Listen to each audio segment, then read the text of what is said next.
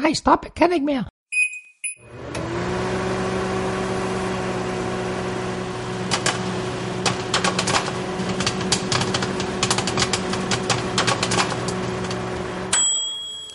Så er vi her igen. Det går øh, stærkt i dag. Jeg håber, du kan følge med. Du lytter til dagens tredje udgave af NFL-showet, der som sædvanligt er optaget live on tape og er produceret af Kvartrup Media i samarbejde med Tafel og Odset på Danske Spil.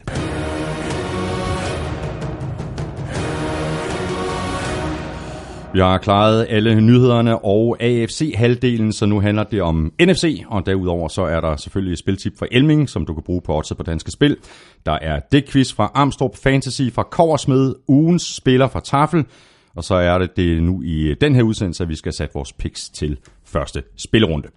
Jeg er næsten sikker på, at du har styr på det, men bare lige for en god ordens skyld, så finder du os på Stitcher, på nflshow.dk, i SoundCloud og på gulklud.dk, og så selvfølgelig også i øh, iTunes, eller en af de mange podcast-apps til Android-telefoner. Det er en rigtig god idé at øh, abonnere, så lander alle nye afsnit nemlig automatisk på din telefon.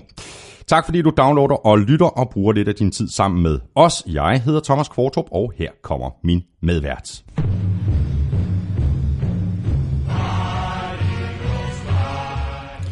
Nå, Claus Elming. Så sidder vi her igen til tonerne af de forsvarende mesters fight song, Philadelphia Eagles. Ja, og det er jo ganske svært at gentage en, en sejr som Super Bowl champion, selvom det selvfølgelig er, er gjort nogle gange. Uh, men Eagles har et fabelagtigt mandskab, de har en god roster, de har en god coaching staff. Det er ikke bare lige en lille udfordring på quarterback. Ja. Det kommer vi til at tale øh, mere om, Claus Elming. Øh, vi har jo allerede åbnet nogle taffelchips i øh, AFC-podcasten. Der åbnede vi den der Super Snacks American Range. Hvad har vi ellers så, øh, hvad, kan vi finde, hvad kan vi finde på til den her Jamen altså podcast? rigtig dejligt, så øh, var der jo en omgang chili banase. øh, så havde vi havsalt og peber, vi har øh, min favorit der, chili cheese rings, der var også en uh, Cornados, og naturligvis Move the Sticks. Uh, hvor vi hen, skal vi ligesom få NFL-sæsonen skudt i gang, og så sige, det er så længe siden, vi har spist chili banase. Det er nemlig lige præcis også mit bud. Så uh, vi åbner en gang uh, chili banase her. Det er så pinligt at sige, at vi nåede nærmest igennem hele den der super snacks der. nu kører vi så den anden pose chips her. Og det er godt, men og det er chili banase, det er en NFL show klassiker. Den er der stadig. Lækkerier. Nej, det er længe siden, jeg har fået dem her også. Hæft, det er godt. Det er nam.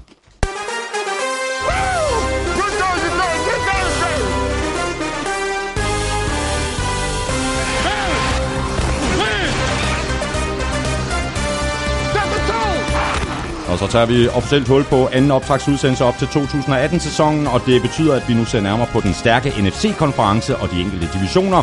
Og så kommer vi selvfølgelig også med et bud på, hvem der går i Super Bowl 53.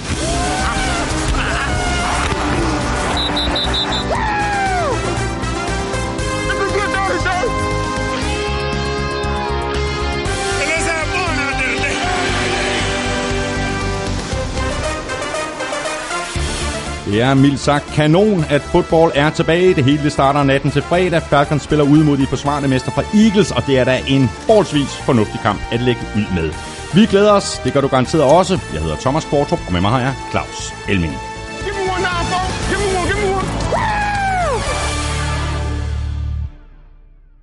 Claus, vi har, øh, vi har styr på det hele. Skal vi ikke bare sætte øh, quizzerne i gang?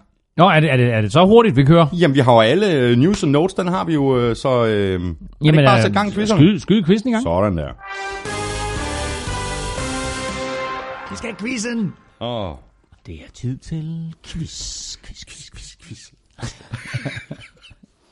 har du en øh, god en til mig her i... Øh Jamen altså, jeg vil sige, øh, jeg, jeg synes jo egentlig, jeg gjorde AFC'eren svær, og den ramte du alligevel lige røven, så det var næsten, meget, næsten. Jeg meget, meget imponerende. En, et, et, et, et fejlskud først. Ikke? Jamen, du nævnte nemlig Baltimore Colts.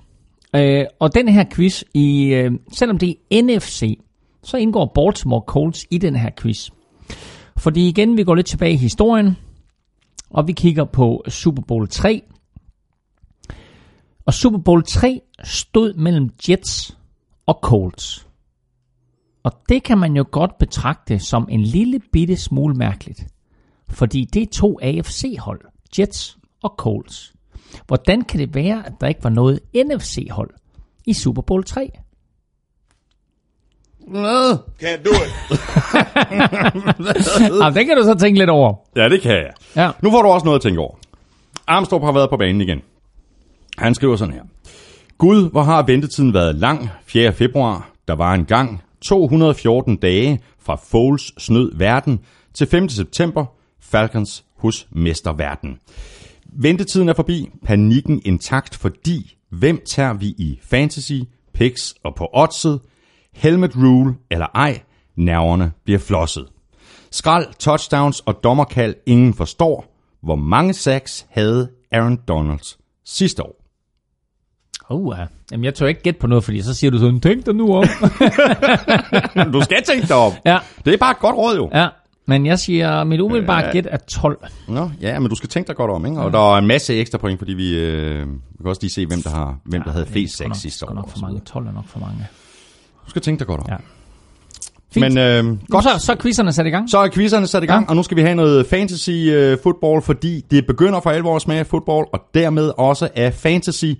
Og det betyder så også, at vi nu har NFL-shows fantasy-korrespondent Peter Koversmed med os igen. Peter, vil du øh, levere lidt øh, fantasy-analyse også her til NFC-halvdelen? Tak for ordet, Thomas. Vi står på tasken til endnu en sæson med ødelagt nattesøvn og små deprimerende resultater. Og på den måde er vi i samme båd med den samling af nystartede matematikstuderende, som jeg øh, lige nu har joinet til et rusarrangement bestående af sudokuer og topsød tysk hvidvin. Og apropos slagkraftige duer, så vil jeg da også øh, benytte sæsonstarten til at smide om mig med et par karske fantasy om i øh, uh, NFC. Ja, man kunne måske endda have følt sig fristet til at gange op og bralle ud med to priser. Og lad mig da bare starte med et bud på en investering, som du ved øh, sæsonafslutningen vil fryde dig over. Vi kunne da for en god ordens skyld kalde det for Khalil Mack-prisen. Den tilfalder noget så usekset som en hvid wide receiver. Hos Los Angeles Rams er hashtag hvor er Todd Gurley utvivlsomt angrebets epicenter, men i receiverkorpset der løber andenårsspilleren Cooper Cup rundt og er klar til at vækste på første årets produktion. Han er cirka lige så spektakulær som en øh, andengradsligning, men han løber solide ruter og har stabile poter og giver dermed et øh, sikkerhedsnet til Jared Goff. Slå til, hvis du stadig kan fange ham i en draft, og ellers så er Cooper Cup altså et oplagt mål for en handel. Hos Tampa Bay Buccaneers investerede man i øh, årets draft et anden rundevalg i running back Ronald Jones, som er mit bud på en spiller, du godt kan undvære. Han kunne måske gøre sig fortjent til, hvad vi da ja, i dagens anledning kan kalde for John Gruden-prisen. I rookiens øh, sæsonoptakt har hans talent vist sig at være lige så sjældent som en manga-tegneserie i matematikstudiets kantine. I preseason-kampene præsterede den øh, rookie imposante 22 yards på 28 forsøg. Den tager vi lige igen. 22 yards på 28 carries. Derfor er den tidligere undrafted Peyton Barber lige nu Buccaneers ubetingede starter. En position, der er lige så sikker som det faktum, at jeg om lidt er omgivet af et stort antal af handkønsvæsener iført markante briller og t-shirts med ironiske citater. On that note, der er aftræret brætspil om magtbalancen under den kolde krig og flamsk surøl på menuen. Landets bedste og eneste fantasy-korrespondent stempler ud. Ikke noget som Peter Korsmed, og ikke noget som hvad er det, sur flamsk. og så nævnte han også øh, Ronald Jones for Buccaneers, øh, 22 yards på 28 carries. Øh, Vi draftede jo i, i søndags, Ja. Claus. Nappede du ham? Tog Nej. du, chan- tog du chancen? Nej, det gjorde jeg ikke, og øh, Ronald Jones har været en skuffelse indtil videre i preseason, og øh, som Peter Korsmed han også siger her, så øh, har han slet ikke levet op til, til den draft status, han havde. Øh, der, jeg, jeg selv øh, var, var høj på Rojo, mm, mm. som er hans nickname, øh, men han har ikke rigtig øh, kunne, det, kunne få, få det til at fungere. Øhm, og ellers solid i college, både til at løbe bolden og til at gribe bolden, men der er ikke rigtig noget af det der, som, øh, som har virket for ham i preseason, og der er skridtet for nogle spillere, selv for running back, som ellers for mange vedkommende er den nemmeste position at gå direkte fra Ja, college og til, til NFL. øh, der, der må man sige, der er altså nogle spillere, som, som har lidt svært ved at tage skridtet, øh, og det har Ronald Jones haft indtil videre, så derfor så er det altså også øh, måske kun, er, er han måske kun anden eller tredje running back i øjeblikket for, for Buccaneers. Og med det siger vi uh, tusind tak til uh, Danmarks eneste og bedste fantasy-korrespondent Peter Korsmed. Uh, øh, tak for inputtene i dag. Korsmed er med uh, igen i næste uge og hele sæsonen. Følg Korsmed på uh, Twitter på snablag Korsmed. Så tager vi hul på uh, gennemgangen af NFC, og vi gør det ligesom i uh, AFC-halvdelen. vi peger styrker og svagheder ud på hvert hold, og vi lægger ud med uh, NFC East og de forsvarende mestre fra Eagles. Uh, den her division er åben i min bog, i hvert fald i forhold til anden, tredje og fjerde pladsen. Jeg har Eagles til at vinde øh, divisionen, og det har jeg, fordi det her det er tæt på at være et komplet hold. Øh, bredden på forsvaret er sindssyg. Mm, mm. Øh, de kan bare blive ved med at skifte spillere ind og ud. Ja, og det er også en af de styrker, øh, som jeg har skrevet, og det er faktisk ikke kun forsvaret. Altså, jeg, jeg har skrevet øh, styrken ved Philadelphia Eagles af skyttegravene. Ja. Og øh, med det der mener jeg den offensive linje og den defensive linje, fordi Philadelphia Eagles, øh, selvom de jo øh, har været forgangsmænd for det her RPO, altså Run Pass Option, mm Øhm, og har haft øh, ikke blot succes med det, men jo reelt set også vandt både slutspilskampe og Super Bowl med det, så er det stadigvæk lidt et old school fodboldhold, forstået på den måde, at de ved godt, at det er op foran, at kampe bliver vundet. Det er foran i form af angrebet på den offensive linje, og det er foran, i form af forsvaret på den defensive linje. Og Eagles er bare stærke i begge skyttegrav. De har en af NFL's bedste offensive linjer. Jason Peters er tilbage på venstre tackle, mm. og øh, på højre tackle har de Lane Johnson, som jo måske ubetinget var den bedste offensive lineman i, i øh, måske i hele NFL sidste år, øh, og i hvert fald i slutspillet. Øh, og så har de Jason Kelce, i midten på center. Og den trio der, med hvad de nu sætter ind på guards, selvom de har et par rigtig gode guards, er altså også rigtig godt. Ikke? Altså, de har Stefan øh, Wesniewski og Brandon Brooks øh, på, på guards, og det er jo ikke nogen tosset øh, duo heller ikke, men de tre, der center, de to tackles, ser altså rigtig, rigtig godt ud. Så en fremragende offensiv linje, som var fundamentet for den succes, de havde på angrebet, også med deres run-pass option. Og så til den defensive linje, hvor jeg bare må sige, altså øh, Fletcher Cox i midten er en enmands her. Så har de fået Halodinata ind, øh, som kommer til fra, fra Detroit, og så draftede de sidste år Derek Barnett, som overgik mine vildeste forventninger. De har en Brandon, Brandon Graham, de har hævet Michael Bennett ind for Seattle Seahawks, og Chris Long øh, vandt jo sidste år øh, i den forrige sæson sin anden Super Bowl i træk. Ja. Dybden på den der defensive linje er så enorm. Så de er super skarpe op foran både angrebsmæssigt og forsvarsmæssigt, og, øh, og det er holdets største styrke. Ja. Så er spørgsmålet, øh, om de har nogle svagheder, fordi jeg skrev i manus øh, i går, øh, der skrev jeg bare, hmm, øh, den eneste svaghed, jeg rigtig kan pege på, øh, du var lige inde på det indledningsvis mm. med, med Carson Wentz, og det spørgsmålstegn, der er ud for ham. Altså mit bedste bud er, at vi først får ham at se i u 3. Jeg tror så også, det bliver u 3 mindre imod Coles. Mm. Jamen, det er, det er meget muligt, og øh, man kan jo sagtens øh, starte en sæson øh, ud 2 og 2 og, og stadigvæk gå i slutspillet. Øh, det er ikke så mange hold igennem tiden, der har startet 0 og 2 øh, og er, er gået i slutspillet, eller for den sags skyld har, har vundet Super Bowl. Men øh, der er der et par stykker igennem tiderne. Men vi kunne godt se et Eagles-hold, som tager et sats og siger, vi vil ikke risikere, at Carson Wentz kommer ind, ikke er 100%. mm-hmm og så øh, bliver skadet igen. Så nu starter det Nick Foles, og så må vi se, hvor lang tid de starter Nick Foles. Fordi ja. Nick Foles er officielt meldt ud som starter til på torsdag, når sæsonen går i gang mellem Eagles og Falcons. Og det, altså, han spillede jo rigtig, rigtig solidt i slutspillet. Ikke mindst NFC-finalen og Super Bowl var han forrygende. Den kamp, hvor han ikke så så godt ud, det var imod Falcons. Ja, ja, præcis. Og de var ret heldige med at vinde mm. Eagles i den kamp. Nu vinder de. Og øh, så har alle folk jo glemt, at Falcons jo var vanvittigt tæt på at vinde den kamp i slutspillet sidste år. Øh, nu vandt de, så slog de Vikings, og så slog de Patriots, og så er de Super Bowl mestre, og så gik det hele amok i øvrigt også i Philadelphia, hvor der nærmest var, var tumul, race. tumultariske tilstande. yeah. uh, men ja, quarterback er, er en svaghed for dem, så længe mm. Carson Wentz er på bænken. Og derudover, så er der ikke ret mange svagheder. Et svagt punkt er måske defensive mm. back, uh, hvor, altså, hvor de egentlig jo spillede ganske, altså de spillede jo egentlig ganske udmærket sidste år, men altså hvis man skulle nævne et svagt punkt, så er det måske uh, defensive back. Uh, cornerback Jason, uh, Jalen Mills spillede okay. Ronald Darby, da han først ligesom fandt sig selv, spillede han faktisk rigtig godt. Uh, Sidney Jones er deres nickel corner. Uh, så har de fået en, en ung fyr ind, der hedder Avonta Maddox, som mm. draftede fjerde runde, som også får en rolle. Uh, men der er ikke ret mange svagheder på det hold her. Det er der bare ikke. Og med det videre til Redskins, øh, der har, sky, øh, der har skiftet øh, kaptajn Kirk ud med Alex Smith.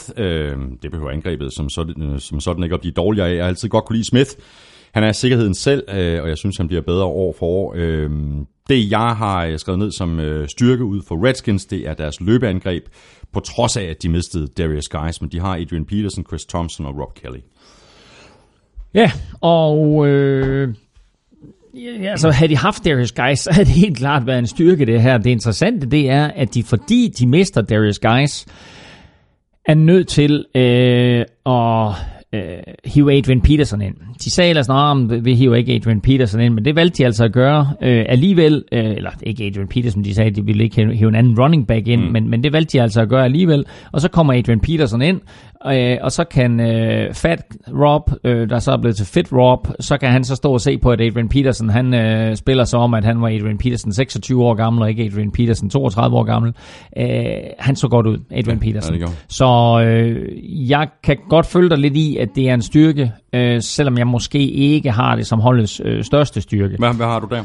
Øh, jamen, jeg synes faktisk, at, at de har en virkelig, virkelig suveræn øh, linebacker-kvartet. Øh, de spiller 3-4 forsvar, og øh, Ryan Kerrigan øh, har efterhånden syv år på banen, og han holder altså et snit på øh, over 10-6 per år, øh, hvilket er vildt imponerende. Ja. Øh, så har de Preston Smith. Han er ikke helt lige så produktiv, øh, som Ryan Kerrigan, men han lægger pres på fra den anden side, og de to øh, havde altså samlet 21-6 sidste år, så, så kombinationen af de to er rigtig fint. Øh, og så indvendigt, der har de også taklemaskinen Zach Brown, som bare er her og der, og alle vejene, venten det er sidelinje til sidelinje, eller det er 20 yards dybt, så er han altså i nærheden af bolden. Øh, og så håber de selvfølgelig lidt på, at, øh, at Mason Foster kommer tilbage til det spil, han viste i 2016. Og så vil jeg lige sige, at den tidligere Alabama linebacker Sean Dion Hamilton draftede Redskins i 6. runde. Og læg lige mærke til det navn, Sean Dion Hamilton. Han øh, havde en alvorlig knæskade i college, og faktisk to, hvis jeg ikke tager meget fejl. Og derfor så faldt han selvfølgelig ned igennem draften. Redskins, men, men lige nu Redskins til... tager en chance ja. på ham i 6. runde. Og godt for det. Han kunne godt gå hen og ja. blive et rigtig stil. Mm. Så har vi uh, Giants, og der er nok en uh, enkelt uh, Giants-fan ja, eller skal vi ikke to. Lige, vi, tror, vi nævnte, vi glemte lige svagheder hos, hos uh, Redskins, gjorde vi ikke? Nå, jo, lige, i hvert fald, i, jo, øh, jo, du har fuldstændig ja, ret. Ja. Øh, nu har jeg, jeg har ikke engang skrevet noget, noget op, øh, det, det, det er derfor, jeg lige springer videre, men øh, sådan som jeg i hvert fald lige ser det, øh, sådan her på stående fod, så er det forsvaret mod løb. Øh, det var det i hvert fald sidste år. Øh, de kunne ikke stoppe løbet. Øh, og bortset fra, fra rookie defensive end, uh, tackle, øh, hvad hedder han, Darren Payne, ja. så, så sådan som jeg ser roster, så er der ikke sket det helt, helt store på det område. Nej, men lad os lige prøve, øh, altså fordi det, det er meget, meget spændende, hvad der egentlig er sket også der, øh, fordi jeg var måske ikke helt enig med dig øh, omkring, at det er en svaghed. Lad os nu se, når, når, når sæsonen går i gang. Men de har fået Daron Payne ind, som øh, også er kommet til fra Alabama, og så sidste år, der draftede de Jonathan Allen i første runde, mm. men Jonathan Allen spillede noget af 5-6 kampe, og så blev han skadet og sad ude resten af sæsonen. Men Deron Payne og Jonathan Allen spillede sammen på Alabama, mm. og var altså en force hos Alabama. Og de to øh, kommer til at være på linjen sammen. Altså igen, Redskins spiller en 3-4, så de to udgør to af de tre, og så bliver det øh, med stor sandsynlighed med øh, Aronatis, som, som kommer til at være den sidste øh, af de tre startere der. Så det er ikke nødvendigvis en svag svaghed. Og så igen altså med Zach Brown nede bagved som taklemaskine der, der, der, der, der skulle der faktisk være nogenlunde styr på det. Men lad os nu se, fordi det, det, det kan godt være en svaghed. Min, min svaghed er faktisk på den anden side af bolden, hvor øh, jeg ikke helt synes, at øh, hverken de receiver, de har til rådighed, er noget at skrive hjemme, hjemme om, eller den offensive linje som sådan. Den offensive linje har godt nok øh, højre guard øh, Brandon Scherf, og så venstre tackle Trent Williams, To virkelig, virkelig gode ja. spillere, hver for sig. Men resten af linjen er jeg altså i, i tvivl om. Så øh, jeg er ikke helt sikker på, at, at de som, som enhed, mm. fem mand, øh, er særlig skarpe, men de to er, er trods alt rigtig gode spillere. Det er godt, du er skarp, øh, Elming, og lige øh, fangede mig, før vi øh, bevæger os øh, væk fra øh, Redskin, uden at nævne deres svagheder. Så videre til Giants, øh, og som jeg sagde lige før, så er der sikkert en, en Giants-fan eller to eller tre, der krydser fingre for, at øh, det bliver Eli Manning fra øh, 2014, der træder ind på banen i år.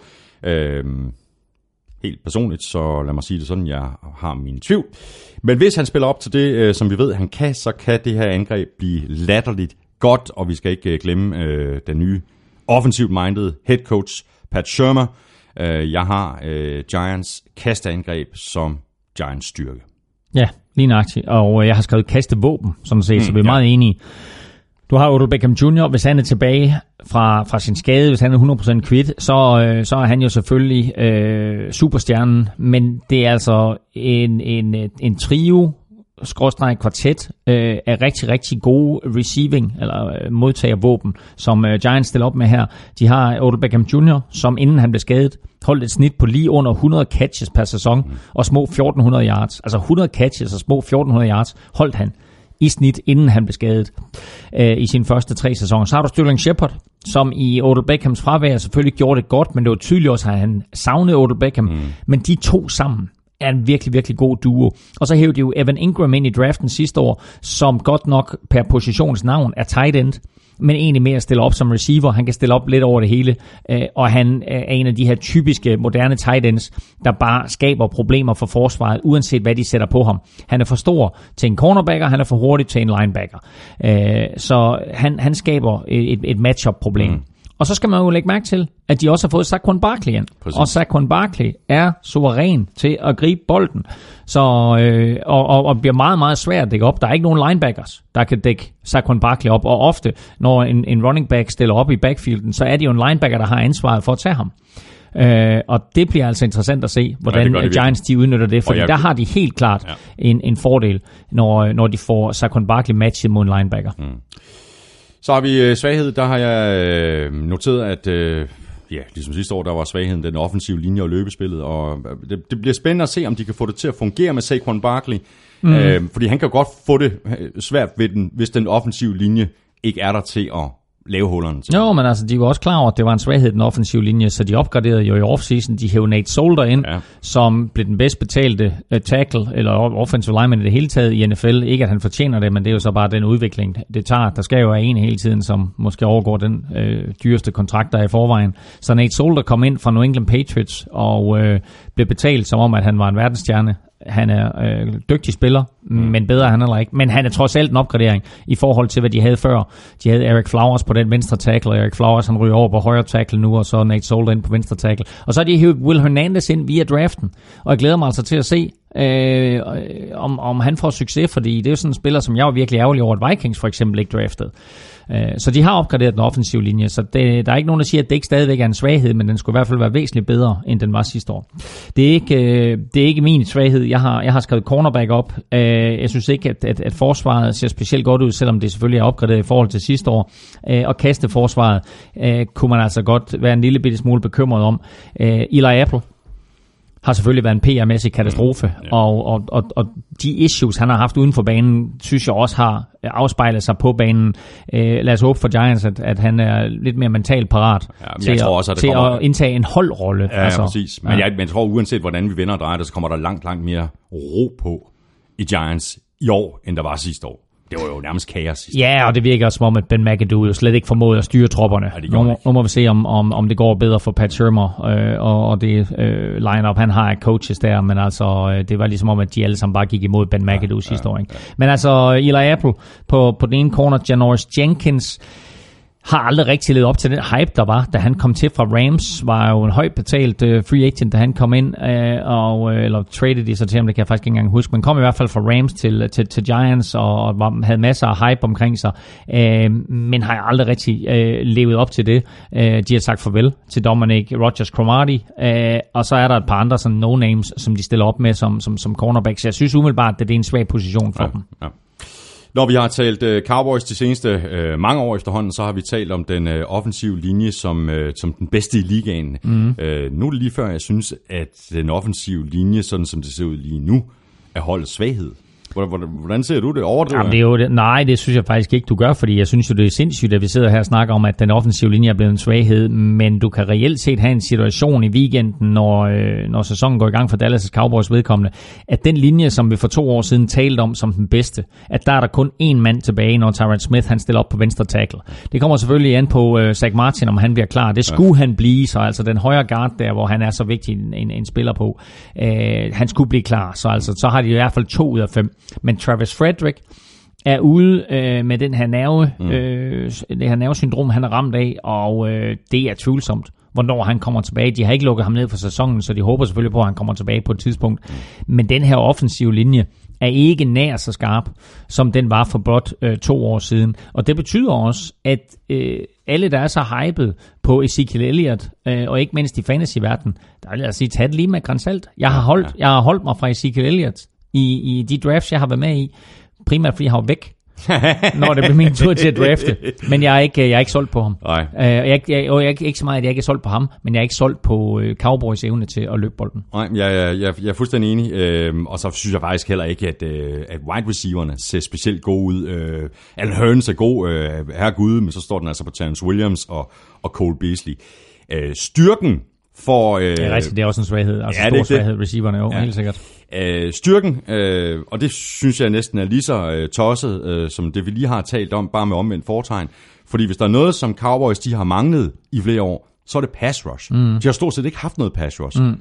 Det har de nu. Ja, og det er kommet sådan stille og roligt hen ad vejen, og det starter øh, selvfølgelig med DeMarcus Lawrence, som igennem de sidste to sæsoner bare øh, er, blevet bedre og bedre og blevet rigtig stolt, og en af dem, man taler om som ligaens bedste pass rushers.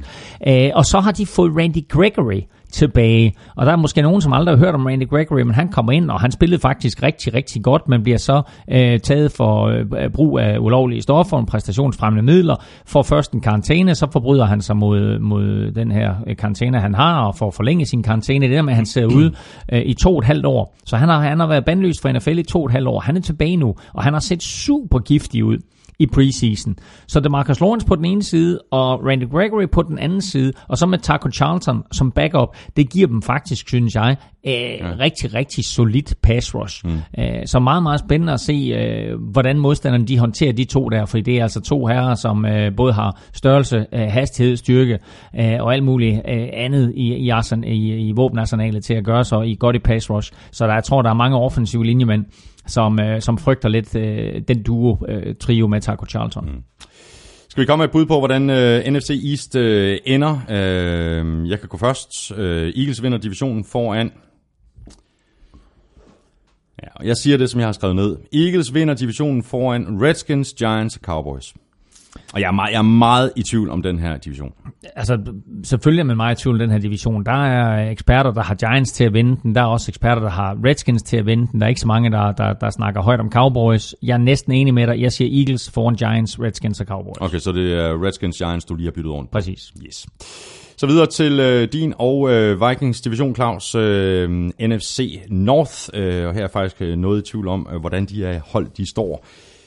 Men jeg har placeret Packers øverst, og det har jeg udelukkende. What? Udelukkende. What? På grund af... Nej, det er ikke what, det er Rodgers.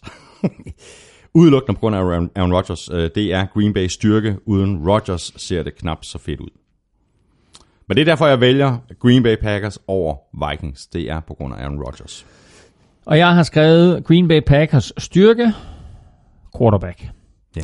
Og det har ikke noget med backup eller tredje backup at gøre, eller noget som helst. Det er simpelthen et spørgsmål om, at Packers med Aaron Rodgers er et helt andet Packers-hold end Packers uden Aaron Rodgers. Når han er der, så er der bare en markant forskel i deres øh, produktivitet, og ikke mindst i deres antal af sejre. Han har kastet øh, for næsten 26.000 yards i øh, sin karriere, siden han blev starter efter Brett Favre. Han har øh, kastet 226 touchdowns, og her er det vilde, han har kun kastet 46 interceptions. Så hvor Favre han kastede et hav interceptions, samtidig med at han kastede touchdowns, så holder Aaron Rodgers sig altså fra at kaste interceptions. Så øh, meget, meget effektivt.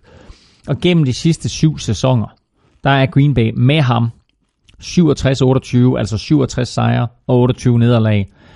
Uden ham, der er de 6 sejre, 12 nederlag og en enkelt uafgjort. Uh, så uh, der er bare stor forskel på, om han spiller eller ikke spiller. Og man så det også, uh, man så det sidste år. Uh, selvom det hold sidste år måske ikke var det bedste Packers uh, hold, vi har set stille op uh, igennem de sidste mange år og under Aaron Rodgers, så var der bare altså et enormt skred for det øjeblik, at han blev skadet. Han blev skadet i kampen mod Minnesota Vikings, og det har jo så betydet også, at der er kommet en ny regel ind i NFL, der hedder, at når man sækker Åh, en quarterback, øhm, så, må du ikke, så må du ikke lande nogen på Den ham. er, den er næsten lige så åndssvag som Helmet Rule. Ja, altså, øh, den, er, den, den er i hvert fald svær øh, at, at håndtere for dommerne, fordi der vil være for forskellige... spillerne. Ja, ja, nå, jamen, altså, jamen, jamen, altså, især det, fordi du, du, du, kommer ind, og du får sækket quarterbacken, og du kommer... Og så må du ikke lægge dig ovenpå ham. Nej, nej, altså, så det, øh, ja, det, det, det, det, det, det er slemt, øh, og det bliver spændende at se, hvordan de her ja. nye regler, de bliver håndteret. Ja.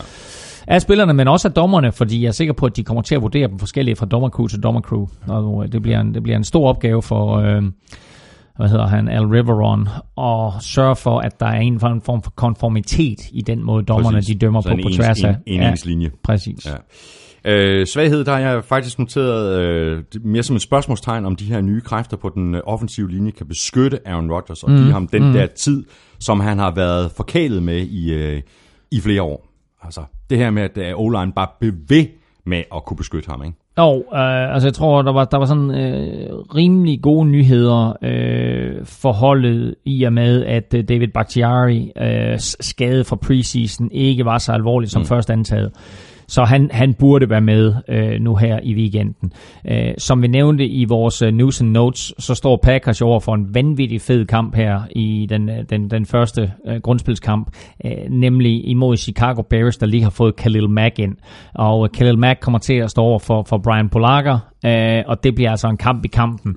Øh, og øh, Aaron Rodgers som quarterback imod Khalil Mack bliver også sådan lidt en kamp i kampen, og så er det spændende at se, øh, hvem, hvem der vinder den. Det kunne være meget sjovt at, at sætte odds på, øh, hvor, mange, og hvor mange touchdowns Aaron Rodgers kaster i forhold til gangen, mm. han bliver sækket af Khalil Mack. Og det er da spilforslag, Så som det- vi kan sende videre til, til odds på dansk spil. Det, det, det kunne man godt faktisk. Ja, Ja. Det kunne være meget sjovt. Men det er i hvert fald en, en rigtig, rigtig fed matchup allerede i første uge. Ikke kun uh, Bears mod Packers, men også det her med Khalil Mack imod Aaron Rodgers, mm. som vi jo får se nu to gange om året igennem de næste mange sæsoner. Hvad er du øh, noteret ud for, øh, for svaghed? Jamen, jeg har egentlig noteret pass rush. Uh, altså, jeg synes, uh, Clay Matthews, uh, selvfølgelig er Clay Matthews af navn, men af gavn uh, er han ikke længere. Der er han lidt en skygge af sig selv. Uh, Nick Perry var væsentligt bedre i øh, 2016, end han var i 2017. Så har de hævet uh, så har de hævet Mohammed Wilkinson ind fra, fra New York Jets. Uh, og han kommer til at På en starte etårig kontrakt. på en, ja, præcis. Øh, han får lov til at bevise, at, at han hører hjemme der. Så, øh, så han, han kommer ind og skal selvfølgelig også øh, lægge noget pres på. Øh, men ellers så synes jeg faktisk, at, at udfordringen for Packers lige nu ligner evnen til at få lagt pres på modstandernes quarterback. Så har vi dine Vikings, øh, Claus. Du har fingeren fuldstændig på pulsen og kan svare på, hvor meget bedre den her offensive linje kommer til at se ud, sammenlignet med sidste år og forrige år. Hvorfor- hvorfor bringer du fordi den op jeg til har, på, jeg har på fornemmelsen, at vi er forholdsvis enige, når jeg siger, at O-line er jeres svagepunkt. Det her det er et meget, meget komplet hold, øh, men de mangler øh, offensive line. De øh, opgraderede den sidste år ved at hive et par free agents ind, som gjorde det godt i, i Riley Reef og Mike Ramos, øh, men de har mistet mere i år, end, øh, end de har fået ind. De har sagt farvel til øh, Joe Berger, som øh, var en øh, solid spiller, Øh, ikke prangende, men bare solid og kunne spille alle de tre indvendige positioner, begge guards og centerpositionen. Ham mangler de. Så har de mistet øh, Nick Easton, som er blevet skadet derude for sæsonen. Også en indvendig spiller. Og det betyder altså, at, at de igen står med sådan en linje, som de på en eller anden måde skal få, få, få fire sammen og lime sammen og få Mhm. til at fungere. Og det er altså ikke altid skide nemt. De har draftet øh, en stor tackle, der hedder Brian O'Neill. Øh, og så har de øh, draftet en guard, der hedder Colby Gossett. Øh, umiddelbart ser det ikke ud til, at nogen af dem kommer til at starte. Øh, så har de hævet øh, Tom Compton ind, som er øh, på sit fjerde hold på, på fire år, tror jeg, så, så det er heller ikke noget at nævne. Og så lige her kort før sæsonstarten, så trader de med New York Giants og hiver Brett Jones ind til formodentlig at spille centerpladsen. Mm. Øh, enten så kommer han til at stå på centerpladsen, og så Pat Elflein på, på en af guardpladserne. Kommer også an på, hvor klar Pat Elflein er til at spille. Og nu nævner jeg en masse offensive linemen her. Det er selvfølgelig, fordi det er Vikings, vi taler om. Men det er bare en, en markant svaghed for det her hold. Og det er da også en svaghed i sig selv, at de skifter center så sent. Ja, det er det. det er eddermame med en vigtig position, ikke? Jo, jo, men altså, det er, det er vigtigt i det hele taget. Så uh, Kirk Cousins ind på quarterback, og Dalvin Cook tilbage som running back efter ja. sin skade og så videre. Og der er bare store spørgsmålstegn på, på den offensive linje. Ja, men jeg glæder mig til, og jeg glæder mig til at se Dalvin Cook, og jeg glæder mig til at se, hvordan øh, Kirk Cousins han kommer til at se ud i, i det her øh, angreb. Øhm, styrke, jeg tror jeg faktisk også, vi er enige. Øhm, det hele forsvaret, altså det er jo på, øh, på øh, det, det, er jo, det er jo ligesom Eagles og, og Jaguars, det er et monsterforsvar. Ja, og i modsætning til Eagles og Jaguars, så synes jeg jo faktisk, at Vikings er endnu bedre besat på alle tre geleder. De er suveræne på den defensive linje, de er suveræne på linebacker, og de er suveræne i de bagerste geleder. Øh, det eneste spørgsmålstegn, man kan stille, det er måske på den ene cornerback, men altså stadigvæk, der bliver Mike Zimmer jo ved med at drafte unge cornerbacks for at finde den rigtige løsning. Mm. Øh, hiver øh, Trey Waynes ind, hiver Mackenzie Alexander ind, hiver Mike Hughes ind i år, øh, og spændende at se, øh, om, om de kommer til at indgå i en rotation, eller, eller det ender med at blive Mike Hughes, der starter, eller hvordan han gør det der. Øh, men hele tiden, så forsøger han at opgradere det her forsvar øh, til at blive endnu bedre, end det var i forvejen. Men man bare sige, altså, der er ikke, noget, der er ikke ikke øh, som sådan en enhed, vi kan nævne på det her, som, som er markant bedre end den anden, eller markant dårligere end den anden. Fire suveræne starter op foran, som er på papiret blevet endnu stærkere med, øh, med Sheldon Richardson, lidt afhængig af, hvordan han spiller, fordi jeg synes ikke, han har haft den, den, øh, den, den bedste øh, preseason. Så har du tre linebackers, som er virkelig solide, og så nede bag ved øh, to, to pro bowlers, øh, to all-pros, i form af Harrison Smith og Xavier Rhodes. Mm. Øh, så meget, meget spændende. Og så gjorde de også det, at de hævde George Aloka ind fra Cincinnati Bengals. Ja. Så altså endnu en forstærkning af de bagerste galeder. Andrew Sandejo, ellers en af mine øh, sådan, mest undervurderede yndlingsspillere, øh, må lige pludselig nok øh, se sin spilletid gå lidt ned, fordi der er ingen tvivl om, at George Aloka kommer ind, men det giver også Vikings den her mulighed for at spille det, man man kalder uh, Big Dime, hvor du har uh, Big Nickel eller Big Dime, hvor du har tre safeties inde. Mm. Uh, der kan du altså spille uh, Harrison Smith, Anderson Deco og George Aloka på samme tid, ved altså uh, give dem yderligere punch. Så jeg glæder mig meget på det her forsvarsvejene. Lidt smule bekymret uh, med hensyn til angreb og den offensive linje. Mm. Så har vi øh, Lions og Matt Patricia, der står i spidsen for Detroit. Øh, spørgsmålet er, om han har noget øh, Belichick-magi med i, i kufferten. Eric Ebron er væk. Jeg ved heller ikke rigtig, hvor, hvor vigtig han var for angrebet, men jeg har i hvert fald kastangrebet som Lions styrke. Stafford og øh, Jim Bob Cooter øh, arbejder øh, godt sammen. Stafford har en super arm og gode mål i Golden Tate, Marvin Jones, og så øh, har vi øh, sophomore uh, receiver Kenny Golladay. Øh, den offensive linje ser også bedre ud, øh, blev forstærket med Frank Ragnow. Så jeg har, øh, har angrebet, specielt øh, kastangrebet, øh, som Lions styrke. Og jeg er til dels enig. Øh, jeg vil pinpointe det lidt mere, gå lidt mere ned i detaljen, og så netop holde fast i den offensive linje, som du nævner her til sidst, og så lige starte med Frank Ragnow, som du nævner. Mm. Fordi Frank Ragnow var center på Arkansas Razorbacks og øh, da sæsonen, college-sæsonen sidste år startede, der tror jeg ikke, der var mange, der havde Frank Ragnar som en center, øh, eller en spiller det hele taget, der ville blive draftet i første runde. Han ender med at blive draftet i første runde af Detroit Lions. Hvad er der interessant ved det? Der er interessant ved det, at han spillede på hold med Hjalte Froholt, vores næste dansker i NFL. Og Hjalte Froholt nu overtager centerpladsen. Hjalte havde ellers spillet guard på den her øh, Arkansas-linje, men nu her skal han ind og spille center. Spille i øvrigt sin første kamp i weekenden, hvor de vandt stort, jeg tror det var 55 50-20 eller noget i den retning over Eastern Illinois, øh, og han gjorde det rigtig, rigtig godt øh, Hjalte Froholt. Og hver evig eneste uge, der kan man følge Hjalte Froholt nu inde på Gul Klud, hvor han fortæller lidt omkring livet stærkt. som college-spiller. Og øh, de her øh, næste ni meget, meget spændende måneder øh, inden næste års draft. Så øh, gå ind og, og tjek det, vi har med, øh, med, med Hjalte Froholt. Hvordan, hvordan kommer det til? Altså, skriver han... Øh, han optager simpelthen video. Med, han optager video, okay. Så du kan følge ham gennem hans telefon. Så det er sådan en, en, en video, øh, en, en vlog, tror jeg det hedder, ja, ja, ja, med et ja. Øh, ungt og moderne ord. Ikke? Så en, en videolog. Øh, Endnu en god grund til at gå, på, øh, gå ind omkring øh, gulklud.dk. Præcis. Tak for det. Den offensive linje for Lions blev endnu bedre med tilknytningen af Frank Ragnow. De øh, hæv øh, et par spillere ind sidste år i form af TJ Lang og Ricky Wagner til at forstærke højre siden. Så har de i forvejen Tiller Decker, som godt nok var skadet det meste af sæsonen sidste år. Han er forhåbentlig skadesfri. Så har de Frank Ragnow nu. Og så kommer Frank Ragnow faktisk nok til at spille guard, som det ser ud nu for Detroit Lions, og så bliver det uh, Graham Glasgow på, på center. Uh, om mm. det lige er sådan, de, de stiller op på søndag også, det, det ved jeg ikke helt, men umiddelbart er, er, er, det, er det vurderingen. Men den linje der, den offensiv linje, med så mange andre hold, der har elendige offensiv linjer, eller i hvert fald et eller to spørgsmålstegn, hvis ikke flere, så må jeg sige, den der linje, som Detroit Lions har fået skruet sammen, den er på papiret blandt de er to, tre bedste mm. linjer i NFL. Altså måske Raiders linje og Lions linje, hvad er der ellers? Der er ikke ret mange linjer, der kommer op på det niveau. Nej, det er der ikke. Til gengæld ser deres uh, defensive linje ikke uh, specielt uh, god ud. Uh, det har jeg i hvert fald noteret som, uh, som Lions uh, svaghed. Hallo Dinata uh, er der ikke længere. Han, uh, han er hos uh, Philadelphia. Øh, jeg ved ikke, om du er enig. Øh, jeg, jeg ser store problemer for den her defensive linje. Jamen det gør jeg også. Jeg, jeg har faktisk præcis også skrevet svaghed Detroit Lions defensive line. Øh, altså Ezekiel Elliott blev, eller Ezekiel Elliott, Ezekiel Ansar øh, blev i klubben. Han skrev under på et franchise tag til, til 17,5 millioner dollars. Øh, og det var vigtigt at få ham på plads, øh, fordi han trods alt giver noget stabilitet og evne til at rushe quarterbacken men resten halter. Øh, de hæv øh, Dashan Hand ind via draften, og så hæv de øh, Sylvester Williams ind, som mange vil kunne huske fra, fra Broncos og Titans. Men det er jo ikke nogen spillere, som, som sådan giver forhåbninger øh, om noget større. Så umiddelbart så, så er det her en virkelig, virkelig øh, svag position. De har selvfølgelig øh, Asian Robinson, som de draftede for et par år siden, øh, og så øh, hvad hedder han, øh, Anthony Settle, som øh, jo øh, havde et par vidunderlige kampe øh, sidste år, hvor han lige pludselig lavede to eller tre seks og sådan noget, ikke? og især hvor Vikings havde der store problemer med ham. Øh, men generelt set, så er den her defensiv mm. linje øh, et af holdets, eller måske nok holdets svageste punkt. Mm.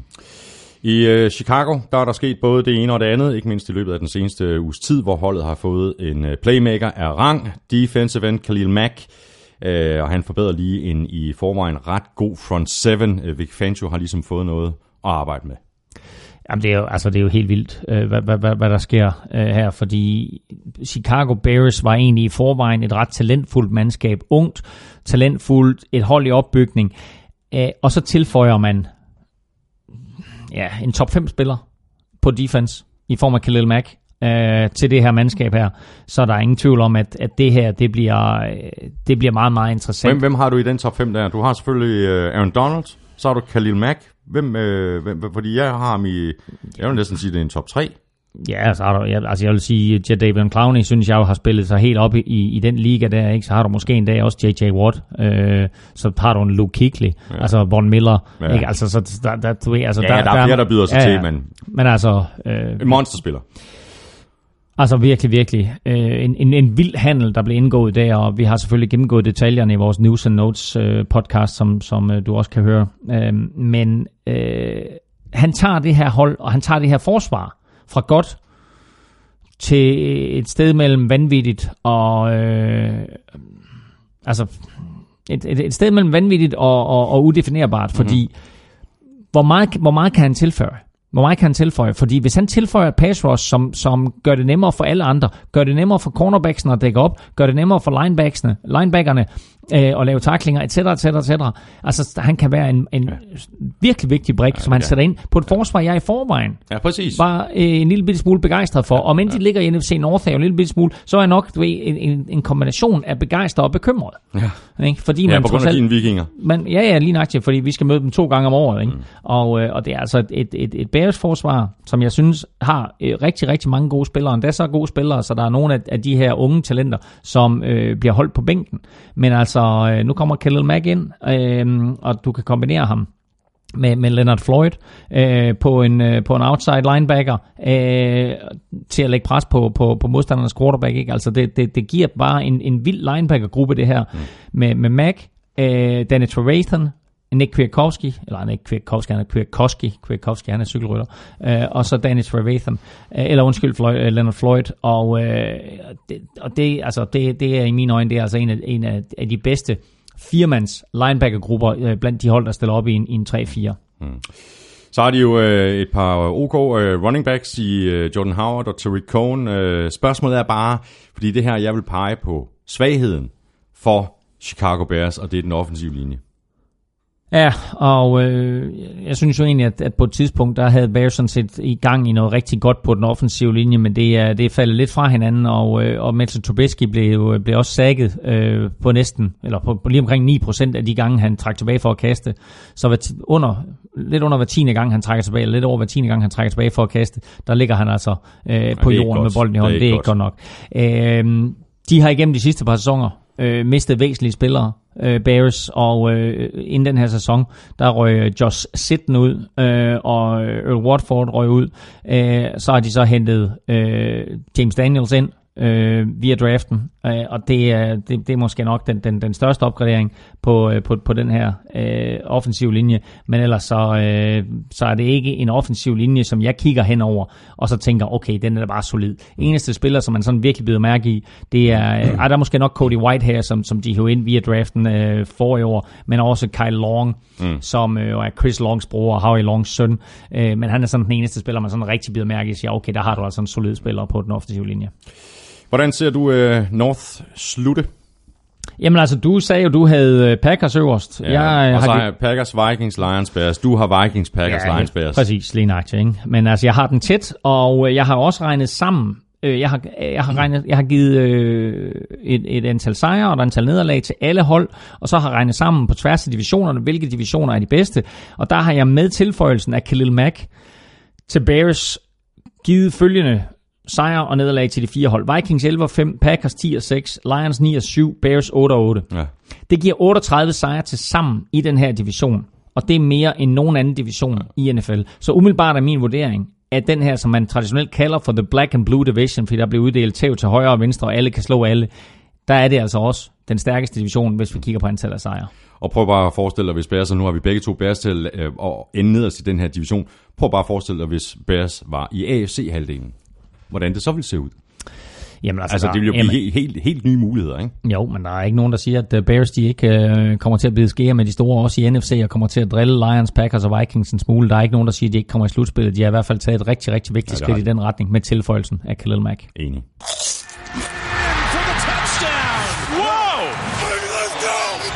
Ugen spiller præsenteres af Tafel. Og det betyder, at vi er halvvejs gennem NFC, og øh, betyder så, at vi er fremme ved ugens spillerkonkurrence. Vi smed den her på øh, Twitter søndag aften.